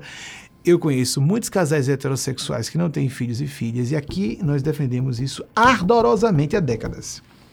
Isso é uma violação a um espaço sagrado do indivíduo. Escolher ter filhos e filhas ou não. Ah, mas se é um casal hétero, jovem, por que não? Cadê o primeiro bebê? Aí nasce o bebê, se for a menina, cobra o menino. Só se, cobra, se nasce o menino, cobra a menina. Que é isso, gente? Peraí, peraí, peraí. É dose, é dose. Isso é, é o cúmulo do desrespeito, da falta de elegância. Desrespeito aos sentimentos da pessoa. Eu acho tão grave, se não pior, do que o desrespeito à orientação sexual e identidade de gênero de alguém. Então, Epiteto disse: o sofrimento normalmente decorre de querer controlar o incontrolável ou de negligenciar aquilo que está dentro do nosso próprio poder. Desculpe, já vou emendar com outro, porque realmente é fabuloso isso. Platão, que é considerado quase unanimemente um alicerce da nossa civilização ocidental, representou Sócrates, seu mestre, foi, foi tutor de mestre de Aristóteles, criou, foi responsável pela primeira. A Academia de Atenas é considerada a primeira escola, por assim dizer, como, não como nós entendemos, escola superior de ensino. É, Platão, talvez como discípulo de Sócrates, Sócrates se anunciava discípulo de Aspásia de Mileto. Então, há várias autoras e até autores dizendo que nós talvez tenhamos que fazer uma revisitação disso aí na história, porque a história geralmente tem uma versão oficial e uma das razões da versão oficial da história ser como é, porque ela é patriarcal, machista. E talvez a mãe da nossa civilização ocidental seja Aspásia de Mileto, não por acaso, tão atacada por dramaturgos da Grécia Antiga e os autores estão vendo a sinalização de que ela foi muito influente por haver tanto ataque a ela. Por que, que havia essa preocupação de atacá-la tanto? Ah, ela foi que escreveu o discurso Péricles mais famoso. Pois então. Foi mestra pessoal de Sócrates, ele dizia que devia a retórica dela, dele a ela. Muito bem. Platão, que viveu entre aproximadamente 428 e 427 a.C. a 348 ou 347 a.C., disse que a pior de todas as fraudes é a fraude que nós aplicamos contra nós próprios, nós mesmas. A mentira que nós aplicamos contra nós próprios, nós mesmas. E o que mais tem é essa falta de honestidade psicológica. Como se fala em psicologia, a pessoa que se engana. Não, mas eu tive boa intenção. Olha, mas é, veja bem, não foi bem isso. É, eu não, não quis dizer isso. A minha intenção não foi essa. Eu tenho razões para. Precisamos ter mais autocrítica mais maturidade psicológica. Não ficarmos focando só em inteligência, intelectualidade, cultura, mas também profundidade, ponderação, reflexão, maturidade psicológica, refinamento moral. É isso que nos torna seres humanos. É isso que nos distingue, cada vez mais vai nos distinguir de inteligências artificiais e de animais. É o juízo de valor. Se não tivermos isso, não temos nada. Nós vamos então é, Francisco Torjal, gostei pelo menos, filho. Eu conheci Francisco ainda como estudante de direito. Ele nos procurou em consultório e eu conversei com ele. Eu, nossa, é familiar do espírito. E disse a ele: Você pertence ao grupo de Eugênia Aspásia. Anos depois nos encontramos e ele integrou esse grupo é, fechado das palestras, as três outras palestras da semana, já como magistrado, décadas depois. Então, Francisco, brilhante essa provocação. Não à toa, aquele rapaz lá atrás, no finalzinho da adolescência, estava começando a faculdade de Direito, mostrou que era o homem distinto que eu sabia que era. E não nos assustemos. Estou dando valor a quem merece, porque se a pessoa busca ah, por via de mérito pessoal, por estudar, se ah, por meio de títulos. Vejam que eu citei aqui. Edith Broughton. Vou desistir, vou desistir. Foi a primeira mulher a receber o prêmio Pulitzer por ficção, pelo seu livro, eu acho que A Era da Inocência, de 1921. E uh, também a primeira mulher a receber o título de doutora honoris causa. Se alguém trabalha e estuda para conquistar um título e chega numa posição de prestígio e poder e não se empena psicologicamente, achar que tem que ser adulada o tempo inteiro em todo lugar que chega, se alguém questiona, está com uma vontade, é inveja, é ciúme, é tão comum isso em pessoas em posição de destaque. Figuras públicas que querem adulação o tempo inteiro e se não houver adulação, elas acham estranho falta de autocrítica. Porque quando nós temos boa autocrítica, quando alguém vai nos atacar, ah, meu Deus, que ataque bobo. Meu Deus, é isso que você tem a me dizer? Ok, hello, hello, obrigado. Já sabia, eu tenho. Mas, ou então, não, não é isso, não. É, essa é uma qualidade minha, você acha que é um defeito. Você que não está compreendendo, você que não está compreendendo. que a questão é compreender, profundidade de sentir e avaliar de forma mais profunda e não entender, porque às vezes algumas coisas não são matemáticas, não são lógico-matemáticas, verbal-linguísticas, são de profundidade de sentir, intuir, saber, ser. Aquela experiência que nos faz ver as coisas de um modo completamente distinto e nós não temos como simplesmente transferir para outra pessoa, não teríamos como dizer a nós próprios, nós mesmas, mais jovens, como estamos vendo algumas coisas hoje, depois de havermos atravessado certas experiências excruciantes que nos tornaram pessoas melhores. Nós vamos encerrar para essa parte inicial. Eu vou voltar para verificação de todos os dados que a equipe tenha conseguido pesquisar e criar slides. Tem alguns slides da semana passada que eu não trouxe. Eu vou falar sobre a brincadeira, eu vou ver se eu sou autorizado a falar. É de meu esposo Wagner, sobre esse assunto de se nortear. Vou ver se eu sou autorizado a falar. Há uma videomensagem da outra equipe de videomensagens de produção de produções audiovisuais da casa, Eugênia Spazia, Mensagem Spazia 2004, quase 20 anos, portanto, acho que foi 2004. E o intervalo vai ficar um pouco mais extenso, 9 minutos. Voltamos em seguida com o levantamento das pesquisas. Aqui em La Grande, Nova York, 19 horas e 54 minutos, o equivalente em Brasília a 21 horas e 54 minutos. Eu não sei se ficou claro, pediram que eu voltasse. Quando eu falei o que foi o did not, é porque eu não queria dizer didn't. A abreviação que é mais comum no inglês falado até, principalmente no inglês falado, não é? Que eu tava, estávamos sendo atendidos num diner, fiz uma solicitação e no meio daquela balbúrdia de cada um dizendo como preferiria o seu prato, etc., eu, ah, eu me esqueci de dizer o por favor que já fala em português, mas no meio daquela, ai, como é mesmo que se diz, o ovo mexido, aquelas coisas, esse, esse inglês do dia a dia é o que mais me atrapalha. Uma coisa é o inglês leitura, outra coisa é o inglês do dia a dia, não é? Então, ah, ai, me desculpe, I didn't, eu não didn't, não, não, não, did not say, please, the word please. Aí a moça ficou, quando eu falei did not, ela regalou o olho tentando entender, porque não tinha feito a abreviação didn't. Porque did not não tem como não entender. Eu prefiro colocar todas as consoantes ultra pronunciadas, que fica com um sotaque acentuado, para ter certeza que eu estou sendo entendido. e por que essa fala sobre esse assunto? É porque esta é a última palestra que estou fazendo aqui nos Estados Unidos porque descobri no domingo passado, com uma reflexão demorada com os amigos espirituais, em prece durante o dia inteiro, e até a terça-feira dessa semana, que estou liberado do exílio autodeterminado nos Estados Unidos de quase quatro anos. Essa é a última palestra que fazemos aqui. Estamos de volta ao Brasil para estarmos em casa mais uma vez, antes do Natal, se a Divina Providência autorizar.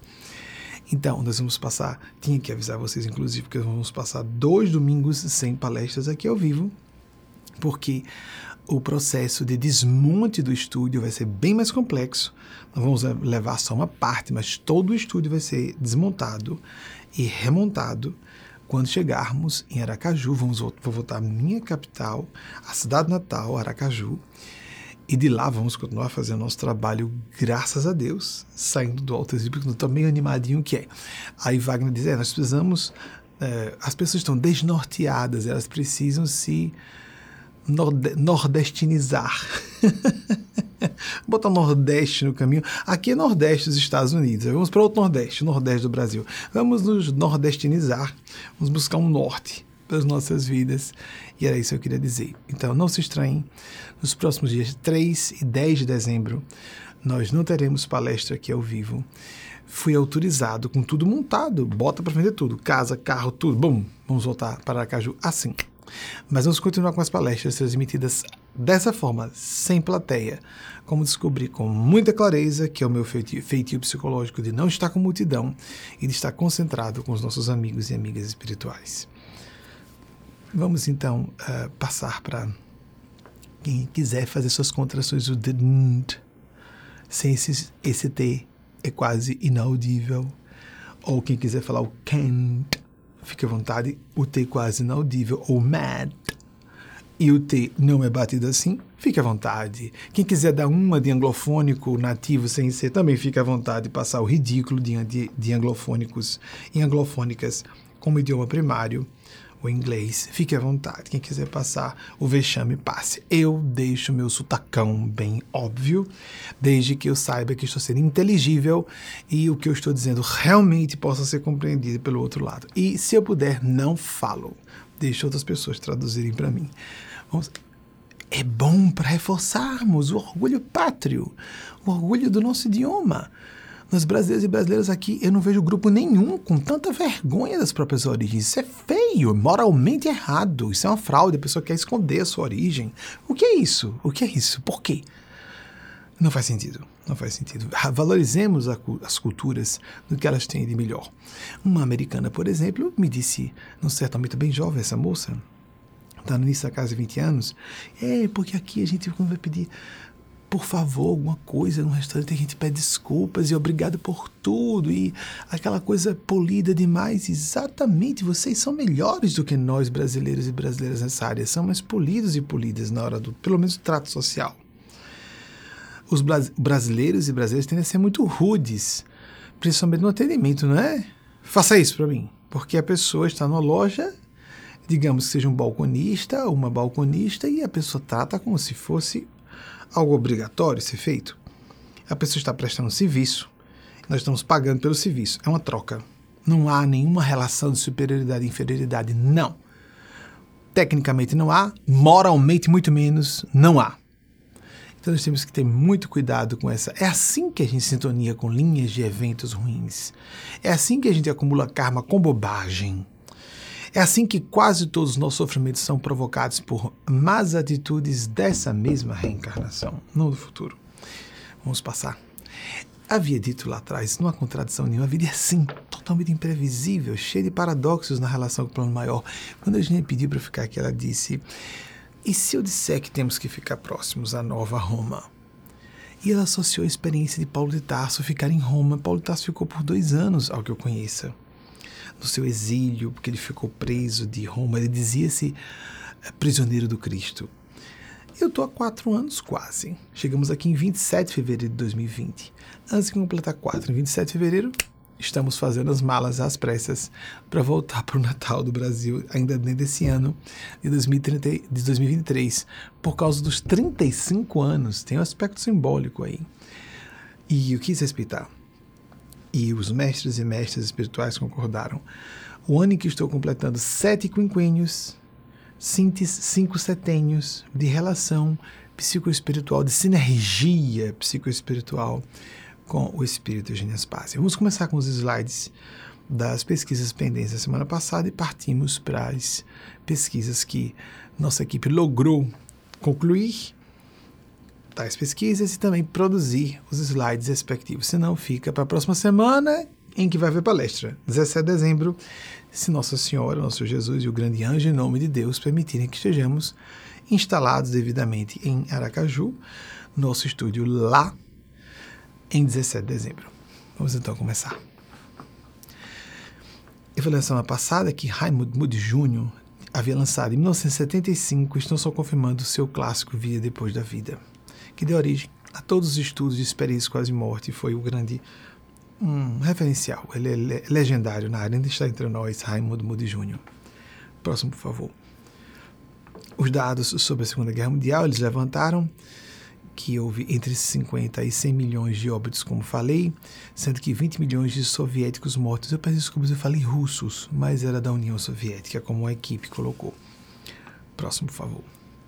Lao Tse por ser autor do Tao Te Ching e também o criador do taoísmo. É, foram os dados adicionais que não haviam sido checados. Mas alguns da semana passada, agora já dessa semana. Alvin Toffler, 1928, nasceu em 4 de outubro, morto em 2016. Futurista, são os dados que eu apresentei, né? O Choque do Futuro norte-americano, o Choque do Futuro lançado em 1970, a terceira onda em 1980. Próximo, por favor. Noam Chomsky, também de 7 de dezembro, da semana passada falou, não foi?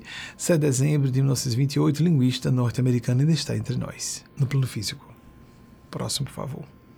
Confúcio, nascimento de 551 a.C., a 479 a.C., muito sábio chinês ou canalizador da faixa sabedoria.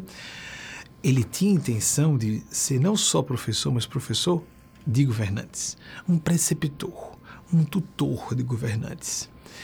Confucionismo que surgiu a partir da existência física dele. Próximo, por gentileza. Linda Brasil, primeira princesa, um beijo no seu coração, amada primeira vereadora trans em Aracaju, sendo a pessoa mais votada, primeira deputada trans de Sergipe, sétima mais votada. Então, esses dados estavam corretos. Olha como ela está, como a deusa grega, meio andrógena, não é? E com a, essa feminilidade empoderada, tem leque é bem. A marca registrada dentro dela abre esse leque, pá! Parece uma arma moral, né? para abrir o leque, acho isso lindíssimo. Dê uma olhadinha nos vídeos de Linda Brasil que vocês vão gostar bastante. Conheço Linda desde a corajosa transição dela, ela não aparece, mas é da minha faixa de idade, ela é mais nova, dois anos mais nova. E quando ela começou a fazer a transição, na virada do século, já na casa de 30 anos, iníciozinho, bem no iníciozinho, ou final da casa de 20 anos. E Linda Brasil, quando ela começou a mudar, colocou um cabelinho curto, uma maquiagemzinha leve, uma camisa unissex. Você já tem nome? Foi a primeira coisa que eu perguntei. Estávamos na Escola Técnica Federal de Sergipe, ou seja, anos 2003. Você escolheu o nome? Ela, não. Quando eu escolhi, eu aviso. Tá certo, me diga logo para eu utilizar. Não só o nome certo, que é o que ela escolheu. O nome que a gente utiliza é o que nossos pais deram. Nós podemos discordar disso. O gênero nos foi designado ao nascimento, nós podemos determinar diferente e também para usar os pronomes apropriados.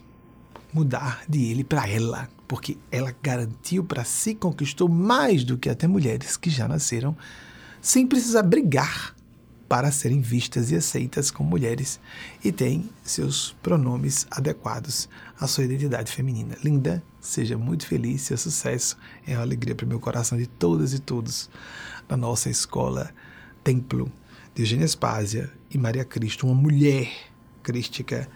E por que não poderia ser? Isso seria blasfemo. Isso vai ser visto como um sacrilégio questionar que uma mulher e uma mãe não pudesse ser crística. É, existe, há e precisa ser dito e reverberado com poder quanto pudermos. Eu gosto que hoje não ecoe tanto, porque não se cria tanta visibilidade, eu não fico mira de ninguém se a coisa não cresce tanto. Mas que vou ficar até o fim nisso enquanto Deus permitir, enquanto Maria Cristo e a face maternal de Deus assim desejarem. E peço proteção e as orações das amigas e dos amigos, sim, estarei fazendo quando estiver encarnado, se Deus permitir. Próximo, por favor. Alfred Kinsey, assim, os nomes dos títulos, os títulos dos livros, disseram, olha, não é exatamente como você falou, não tem importância, eu estava com, com é, é, bastante borrado na memória o, o título dos livros. Esses são os clássicos que ele lançou, Alfred Kinsey. Comportamento sexual do homem, no homem humano, achava que era um homem norte-americano. 1948, comportamento sexual na mulher humana, 1953. Pioneiro no estudo científico da sexualidade humana, extremamente condenado, coitado. Foi uma situação, foi uma experiência dolorosa do pioneirismo dele na área sexual. Próximo, por favor. É Edith Wharton.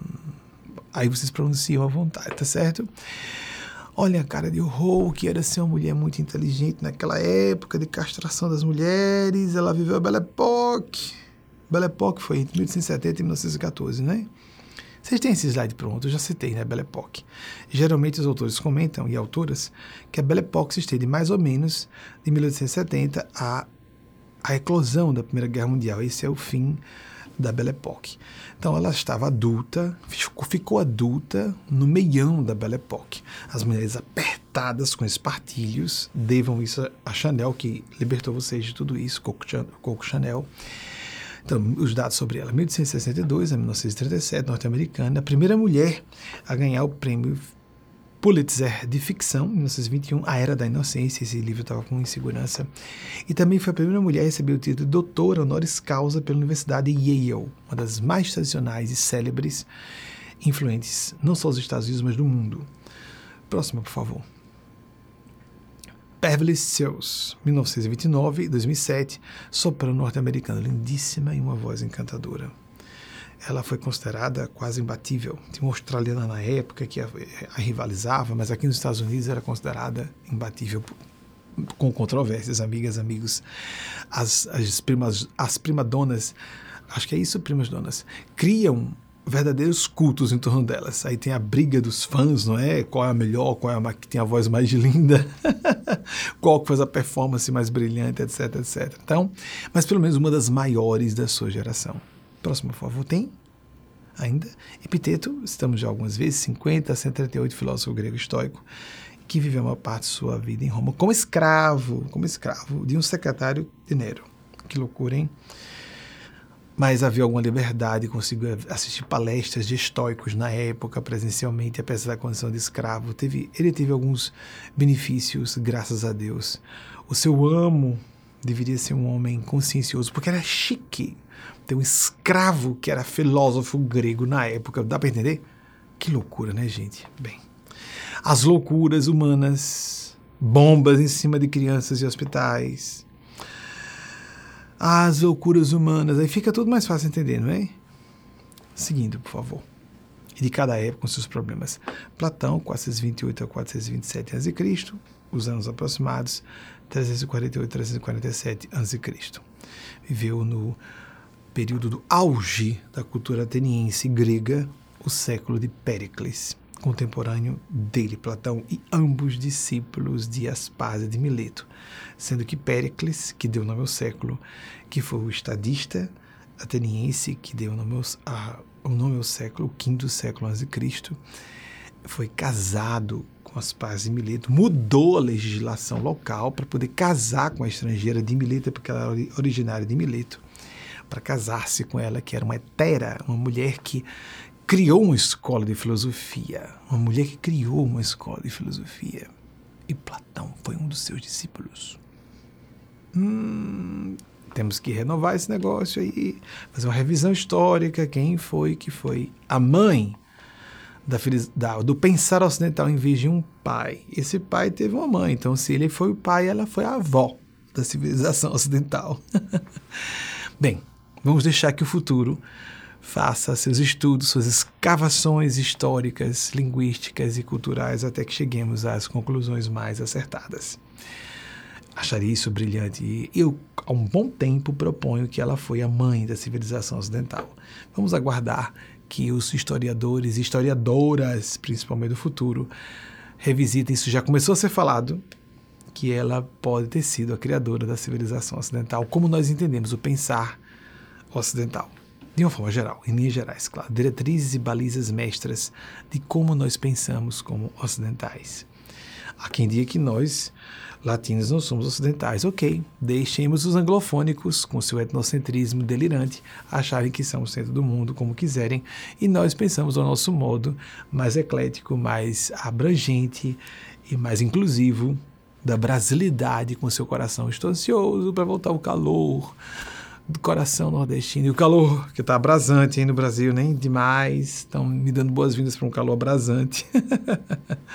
que seja, amigos e amigas. É preocupante o aquecimento global, mas nada como estar no ambiente em que nós nos sentimos em casa. No meu caso, inclusive, principalmente pela lusofonia. Que agonia! Sim, eu já sei que o inglês é o idioma universal, certo, mas ficar ouvindo o tempo inteiro, em todo lugar, isso me dá nos nervos, como se dizia no passado. Acho lindo quem acha bonitinho, mas eu acho brega a pessoa achar que isso a torna melhor, superior. Não, não, não. Vai, vai estudar mandarim, como Mark Zuckerberg fez, vá falar grego antigo, dessa época de Platão, não atual. Vai falar latim, ser um latinista. Doutora Emma Francis Stone está nos documentários que foram produzidos por nossa casa, dando depoimentos a respeito da nossa instituição. Vocês podem procurar nosso canal YouTube. Ela estudou cinco anos de latim. Latim. Ela me entrevistou em português, um português impecável, de um país de origem inglesa, de língua inglesa. Então, o inglês é o idioma primário dela, Nova Zelândia. E ela chegou falando português fluente, Apenas quando Eugênia Spásia foi falar com ela, Eugênia chegou e disse para mim: as pessoas gostam que a gente fale, esse, isso. Até onde Emma Stone deu no seu depoimento. Eu não posso passar do ponto em que ela deu depoimento em público. Vocês podem procurar o depoimento de doutora Emma Frances Stone. Ela foi lá para estudar a nossa instituição, em Aracaju, em 2011, fazendo parte de sua tese de doutorado, que ela defendeu brilhantemente. E foi publicado isso, houve um artigo científico na Califórnia também sobre a nossa instituição. E a doutora Amy Francis Stone, num certo momento, quando terminou a entrevista, Delano Moté, meu amigo irmão, que mora comigo, meu esposo, Wagner, disse: Você poderia, Eugênia Spazio, que espiritual, você poderia dar canalização para eu falar com Emma?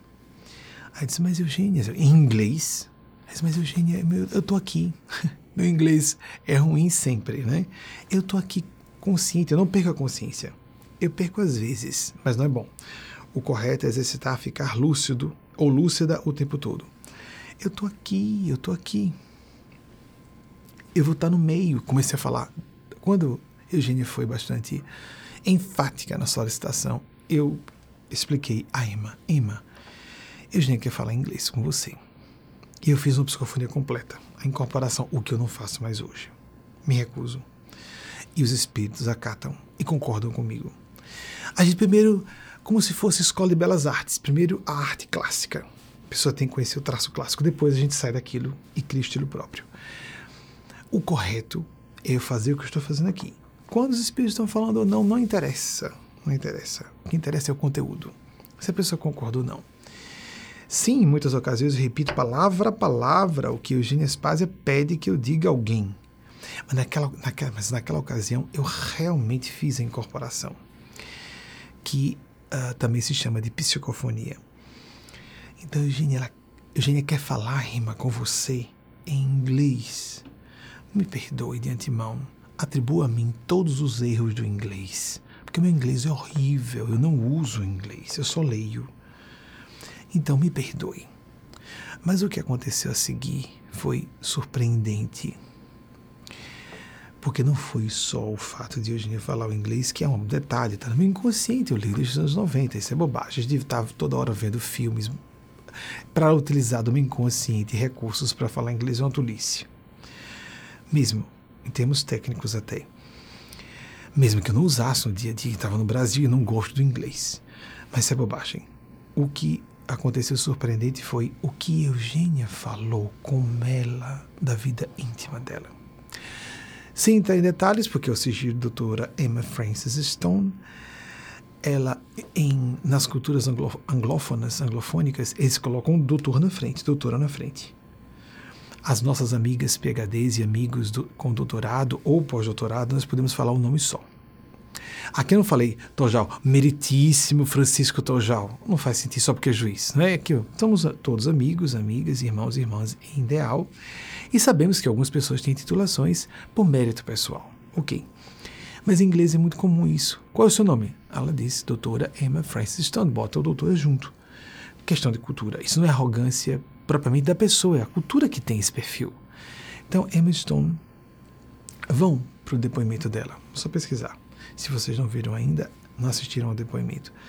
E ela então faz um olhar perdido no infinito e disse: Eu posso dizer essa expressão em inglês, formative experience, desculpe a pronúncia, uma experiência formadora. Isso é intraduzível em português. É grosseiro a gente fazer uma tradução literal assim. Mexeu de tal maneira com a formação do ser e do sentir dela, porque ela foi todo o percurso dizendo ela não tinha como saber. Quem não tinha como saber era eu. Eu já tinha. Então, essa é a minha perspectiva, sem dizer o que foi. Lógico, lógico. Pedi licença para Emma para fazer na frente de Delano. Delano ficou com a cabeça baixa, em prece a todo momento, só acompanhou com os ouvidos, não é? E com luzes acesas, com luzes acesas. E o abraço oceânico de amor materno de Eugênia Spazia por ela que eu não me dei conta que era da própria Eugênia Spazia. Eu achei que era meu. Ah, Eugênia Spazia ativou meu sentimento fraterno, né? Essas confusões acontecem no trabalho mediúnico. Que interessante, eu não senti esse amor por Emma. Então levamos, levamos lá até a casa em que ela estava hospedada e no percurso, ah, vou querer outro abraço desse, tão bom, tão agradável, né? Uma relação segura, e um homem gay assumido para ela, dando uma mulher heterossexual, então vou abraçar de novo. Aí era a amiga irmã, não era mais aquele amor oceânico como se fosse uma filha tinha assumido. O amor era de Eugênia Spásia, não era o meu. Eu não estava mais incorporado quando eu a abracei, mas estava com a influência de Eugênia Spásia e senti o amor materno de Eugênia por ela parcialmente. Quando Wagner, meu esposo, foi entrevistá-la, Wagner, me ajude, foi 2016 ou foi 2015? 2016, não foi, filho?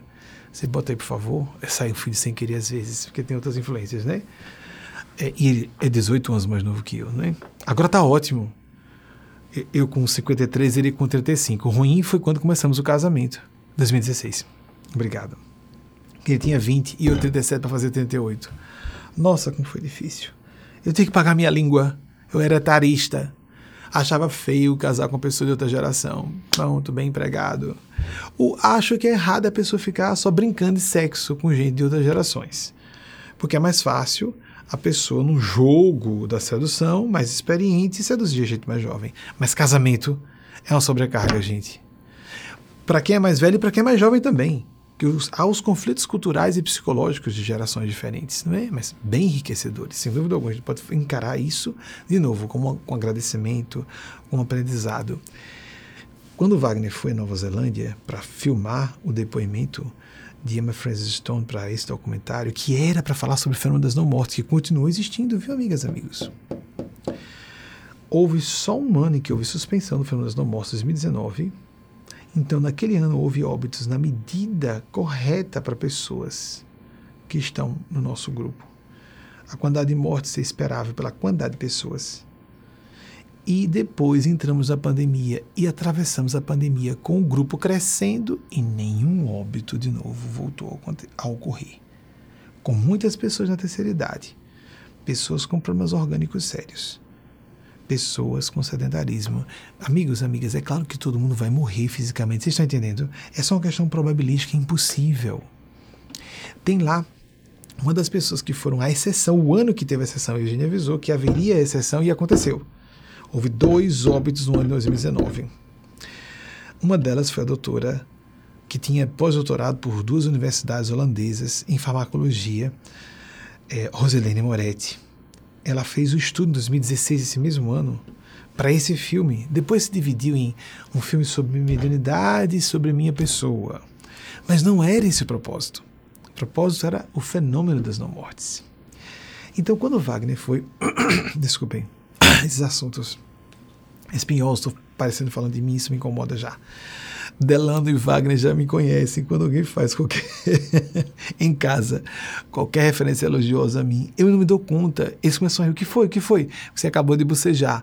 Toda vez eu bocejo. Em casa eu fico à vontade. Aí fica tedioso. Vamos parar? Vamos falar outra coisa? Vamos falar de outra coisa? Nada que seja elogioso para mim. Eu estou a serviço. Eu estou a serviço de seres superiores. Vocês estão com. Eu agradeço, agradeço pela honra de me envolverem e me considerarem partícipe de uma rede de seres superiores a mim. Eu sou um mero porta-voz. Então, é, quando Wagner foi, eu estava falando com ele ao telefone, quando ele estava num saguão de hotel esperando Emma chegar para gravar a entrevista dela. Então eu estava conversando com ele, aquela conversa de uh, matar saudade do esposo à distância, em Nova Zelândia. E daqui a pouco eu ouvi a voz de Emma se aproximando e cumprimentando Wagner. Eu não sou de chorar facilmente, mas veio um prorromper de lágrimas imediato. Pum! Comecei a chorar. Ah, vou ter que desligar, Benjamin, Wagner, né? Vou ter que desligar. Emma chegou, eu ouvi a voz de Emma, pá! Parecia um tiro no coração. Emoção imediata e aquele amor oceânico de novo, que tinha acontecido em 2011, cinco anos antes. Cinco anos antes. E não tinha acontecido em nenhuma ocasião depois. Pá! Com ela e com outras pessoas. Há pessoas que Eugênia Spazia vê como filhas e filhos e que eu não sinto isso. Não é o meu normal, eu não sinto essas pessoas como filhos e filhas. Eu não tenho filhos nessa encarnação, nem filhas. Nem biológicos, biológicas, nem adotados, adotadas. Escolhi isso para viver o sacerdócio desse trabalho plenamente. Porque a parentalidade é outro sacerdócio. Vejam, é interessante. É, Luigi, coloque por gentileza com sua equipe, por favor, no link da descrição dessa palestra, o depoimento da doutora Emma Frances Stone. Para facilitar, se você estiver assistindo à frente do tempo, assistir ao depoimento dela, concedido em 2016, falando sobre o que ela experienciou em 2011, quando foi nos visitar e estudar a nossa instituição, que à época se chamava Salto Quântico. Nós mudamos desse ano o nome da instituição, era realmente para se chamar Sociedade Maria Cristo. A razão social, o nome jurídico da instituição, é, de que somos, com esse nome, órgão consultivo com status especial no Conselho Econômico e Social da ONU desde agosto, 3 de agosto de 2018, é Sociedade Filantrópica Maria de Nazaré. Se alguém pesquisar, vai ter que pesquisar por esse nome. Sociedade Filantrópica Maria Nazaré.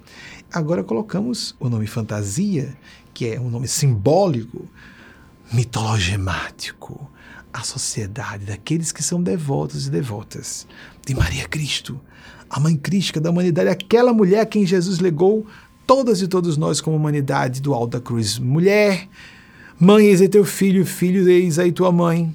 Evangelho de João Evangelista.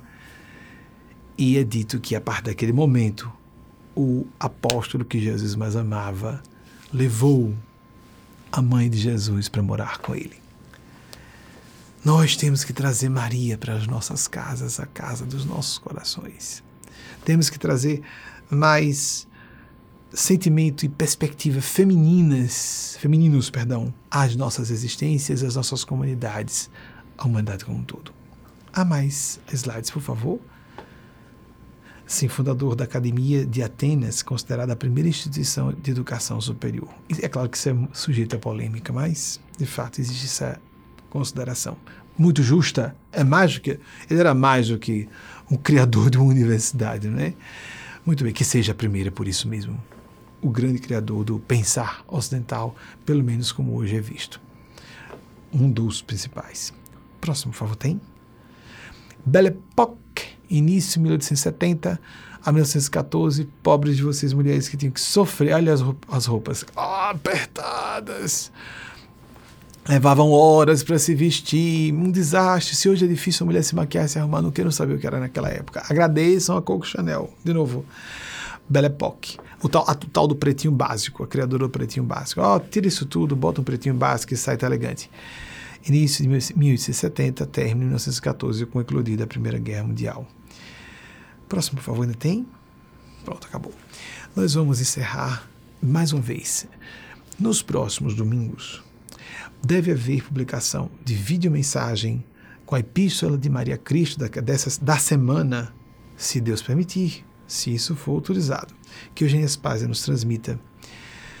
E deve haver outras publicações, alguns vídeos, orações transformadas em produções audiovisuais. Não vai haver a palestra ao vivo, mas outras publicações acontecerão. Nos próximos dois domingos, 3 de dezembro, 3 de dezembro e 10 de dezembro é a programática que temos, sujeita a modificações por intercorrências, fatores supervenientes, que por isso mesmo, desculpe o pleonasmo, não possamos antecipar. E mais, a palestra mesmo ao vivo só voltará a acontecer no dia 17 de dezembro. Estamos fazendo isso com tranquilidade completa, é, autorização e endosso, o carimbo dos nossos guias espirituais a quem os sirvo, é uma transferência de residência de país. Não é simples e estamos desmontando um estúdio e vamos remontar esse estúdio lá completo. Não só partes do estúdio, com o estúdio inteiro. Vamos voltar, não só eu, mas uma comitiva de 10 pessoas, incluindo Wagner, meu esposo, e Delano Muti, é, o nosso amigo irmão, que nos ajuda a conduzir a instituição no plano físico, e mais um casal que vai nos acompanhar transferindo residência dos Estados Unidos para o Brasil. São brasileiros, vão voltar a residir no Brasil, uma sergipana e um paranaense com quem ela está casada, que vai para Aracaju também para ficar próximo do núcleo central de Aracaju, onde eu estarei e com as pessoas. A maior parte das pessoas desse grupo mais próximo são residentes de Aracaju. Hoje não tanto, cada vez mais há pessoas de outros estados membros. Estamos espalhados em cinco países, mas não temos intenção de crescer em quantidade de países, de núcleos, nada disso. Sim, pode crescer bem aos poucos, bem devagar, esse grupo de poucas centenas de pessoas que nos acompanham as palestras fechadas, as publicações internas. Eu falo coisas um pouquinho mais controversas, espinhosas internamente e enriquecedoras também, em nome dos guias espirituais. Às vezes quase completas incorporações, sem que sejam incorporações. Inclusive, tudo à distância, em áudio basicamente, dificilmente em vídeo como fazemos aqui, e nunca é ao vivo. É bem diferente o sistema dessas palestras fechadas, bem diferente. Já foi muito semelhante ao vivo como fazemos aqui, não são mais. E essas vão continuar assim. Todo esse sistema, essa nova metodologia de trabalho, tanto as palestras fechadas, que chamamos de reuniões mediúnicas solenes, porque há mais canalização dos guias espirituais do que aqui, como essas palestras vão continuar assim, sem público presencial. A equipe, por exemplo, que está numa, atrás de uma parede em frente a mim, eu não vejo. As pessoas me veem, mesmo as quatro pessoas apenas que estão aqui, presencialmente, fisicamente, quero dizer, porque presencialmente é sentido duplo em português, não é? De presente, em inglês também. De presente no tempo e presente porque fisicamente está presente, não é? Fisicamente estão aqui quatro pessoas encarnadas, porque há outros, né? Caminhando por aqui, por ali. Não vejo, a maior parte não vejo. Estou mais concentrado em outra faixa, de Eugênia Spazia, que normalmente não está no ambiente. Hoje é tão fácil compreender, não é? Telefone celular, um vídeo celular. No início do século eu falava, visualize um vídeo celular instalado no centro da cabeça. É assim que eu vejo Eugênia Aspásia. Onde ela estiver, no ambiente que ela estiver, eu a vejo do que ela quiser me mostrar. Eu não controlo a situação. Nós médios não conduzimos o fenômeno. E por isso temos que ter o cuidado de selecionar a faixa em que estamos.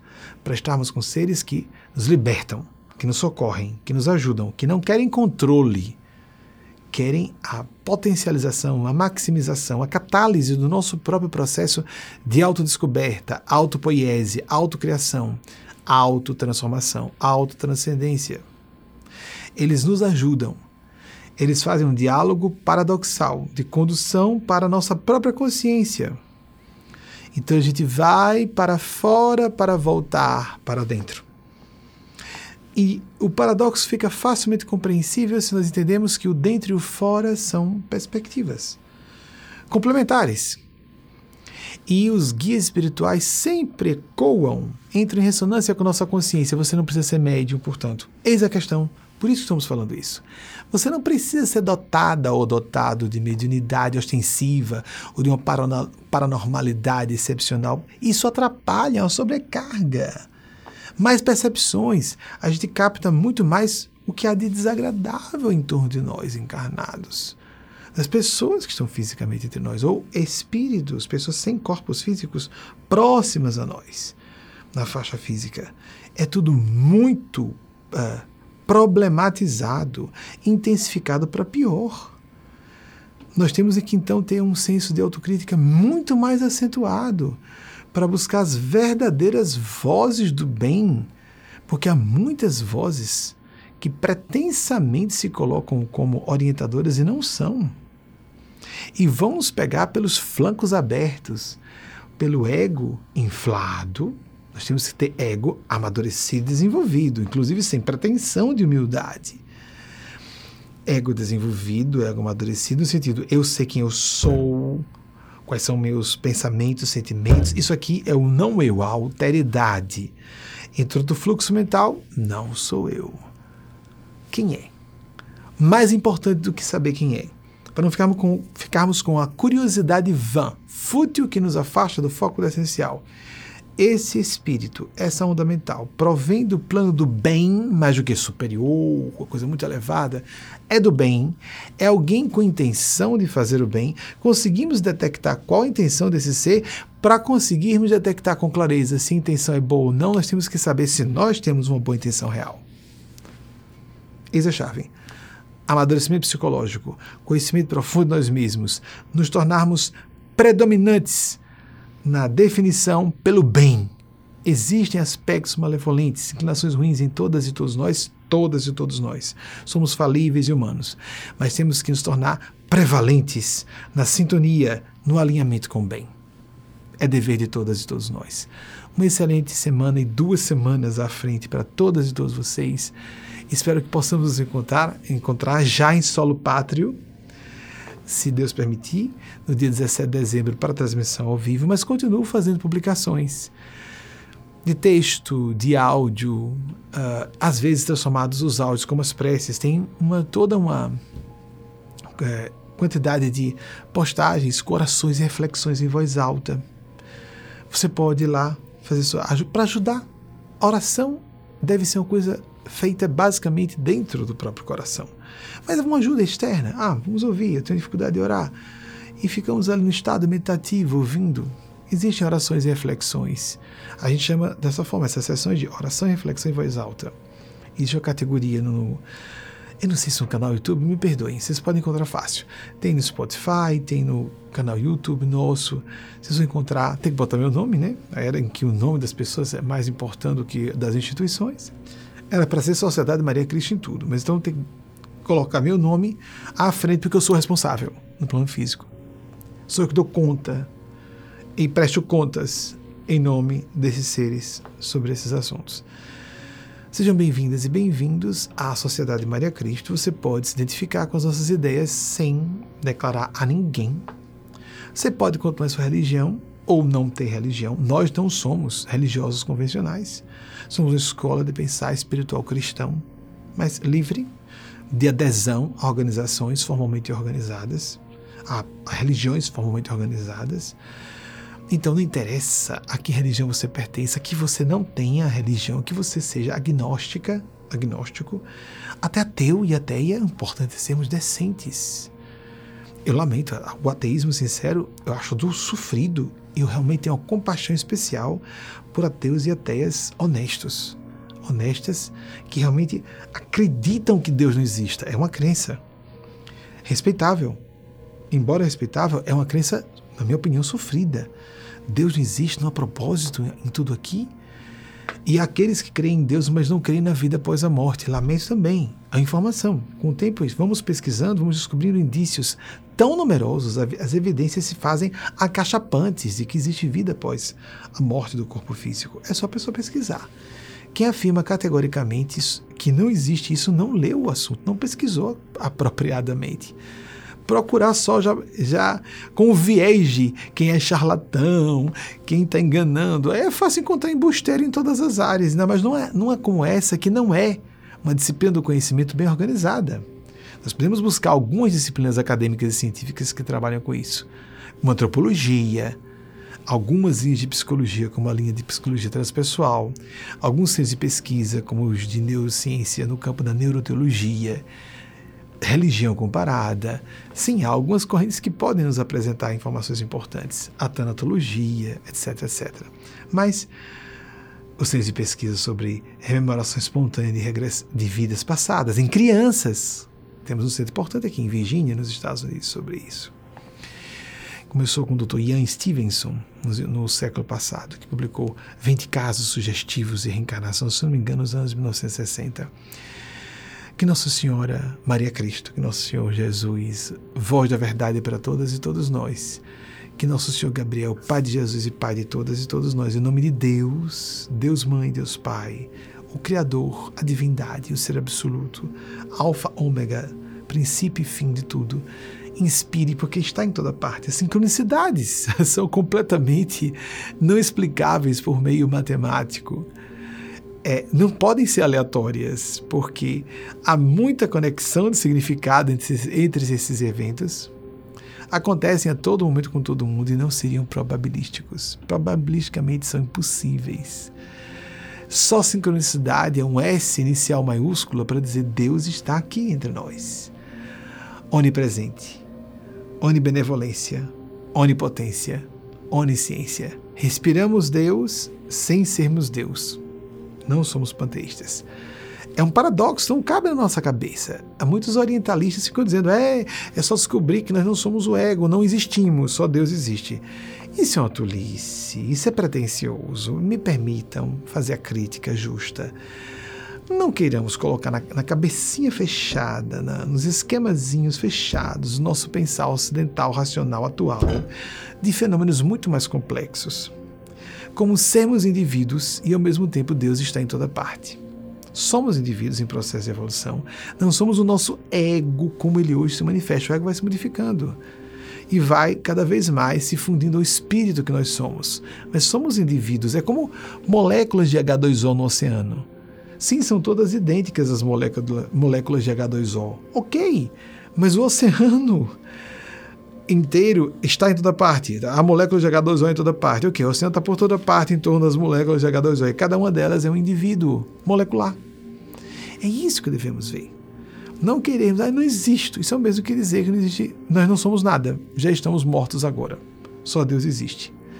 Não caiamos nos extremos e nas visões, as caixinhas. Os americanos gostam dessa visão. Pensando em caixinha. Ou é isso ou não é? Ou aquilo ou não é? Isso ou aquilo? Isso e aquilo. Peraí, vamos ampliar a perspectiva. Ampliar a inteligência. Abrir nossas mentes.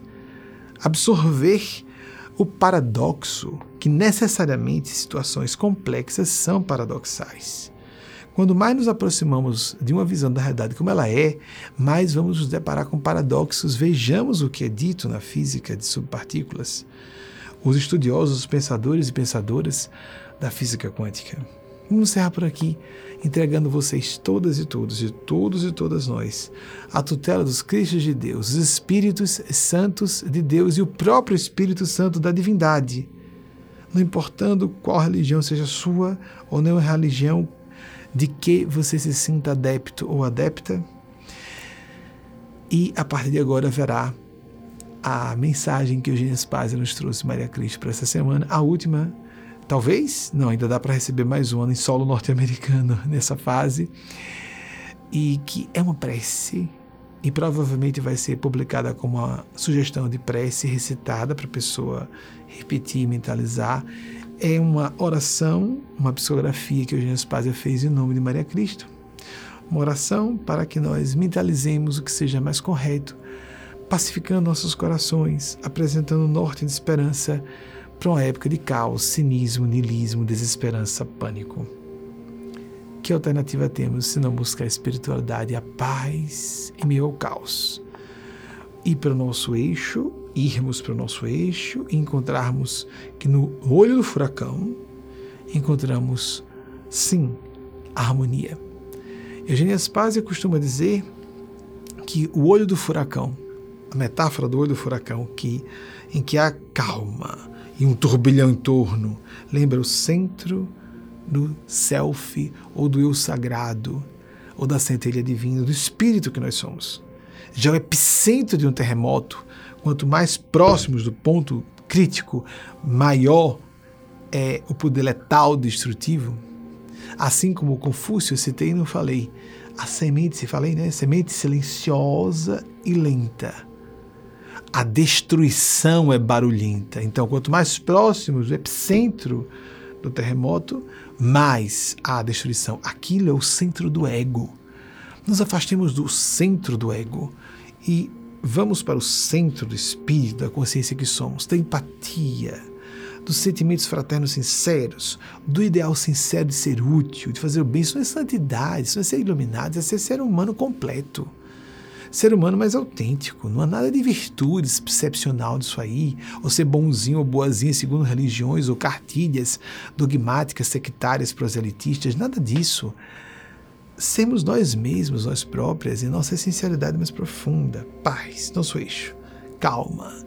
Quanto mais a situação é difícil, mais temos que nos tranquilizar para favorecer o pensar com mais percussência, amplitude e capacidade de processamento de complexidades havidas no que observamos para enxergarmos, entrevermos, antevermos cenários que agora não estão óbvios uma excelente semana para todas e todos, e três semanas à frente, mais, até o dia 17 de dezembro, se nós formos autorizados pela divina bondade a nos encontrar mais uma vez aqui, ao vivo, aqui quero dizer, nessa transmissão ao vivo das nossas palestras de domingo da Sociedade Maria Cristo. Fique com Deus, muita paz.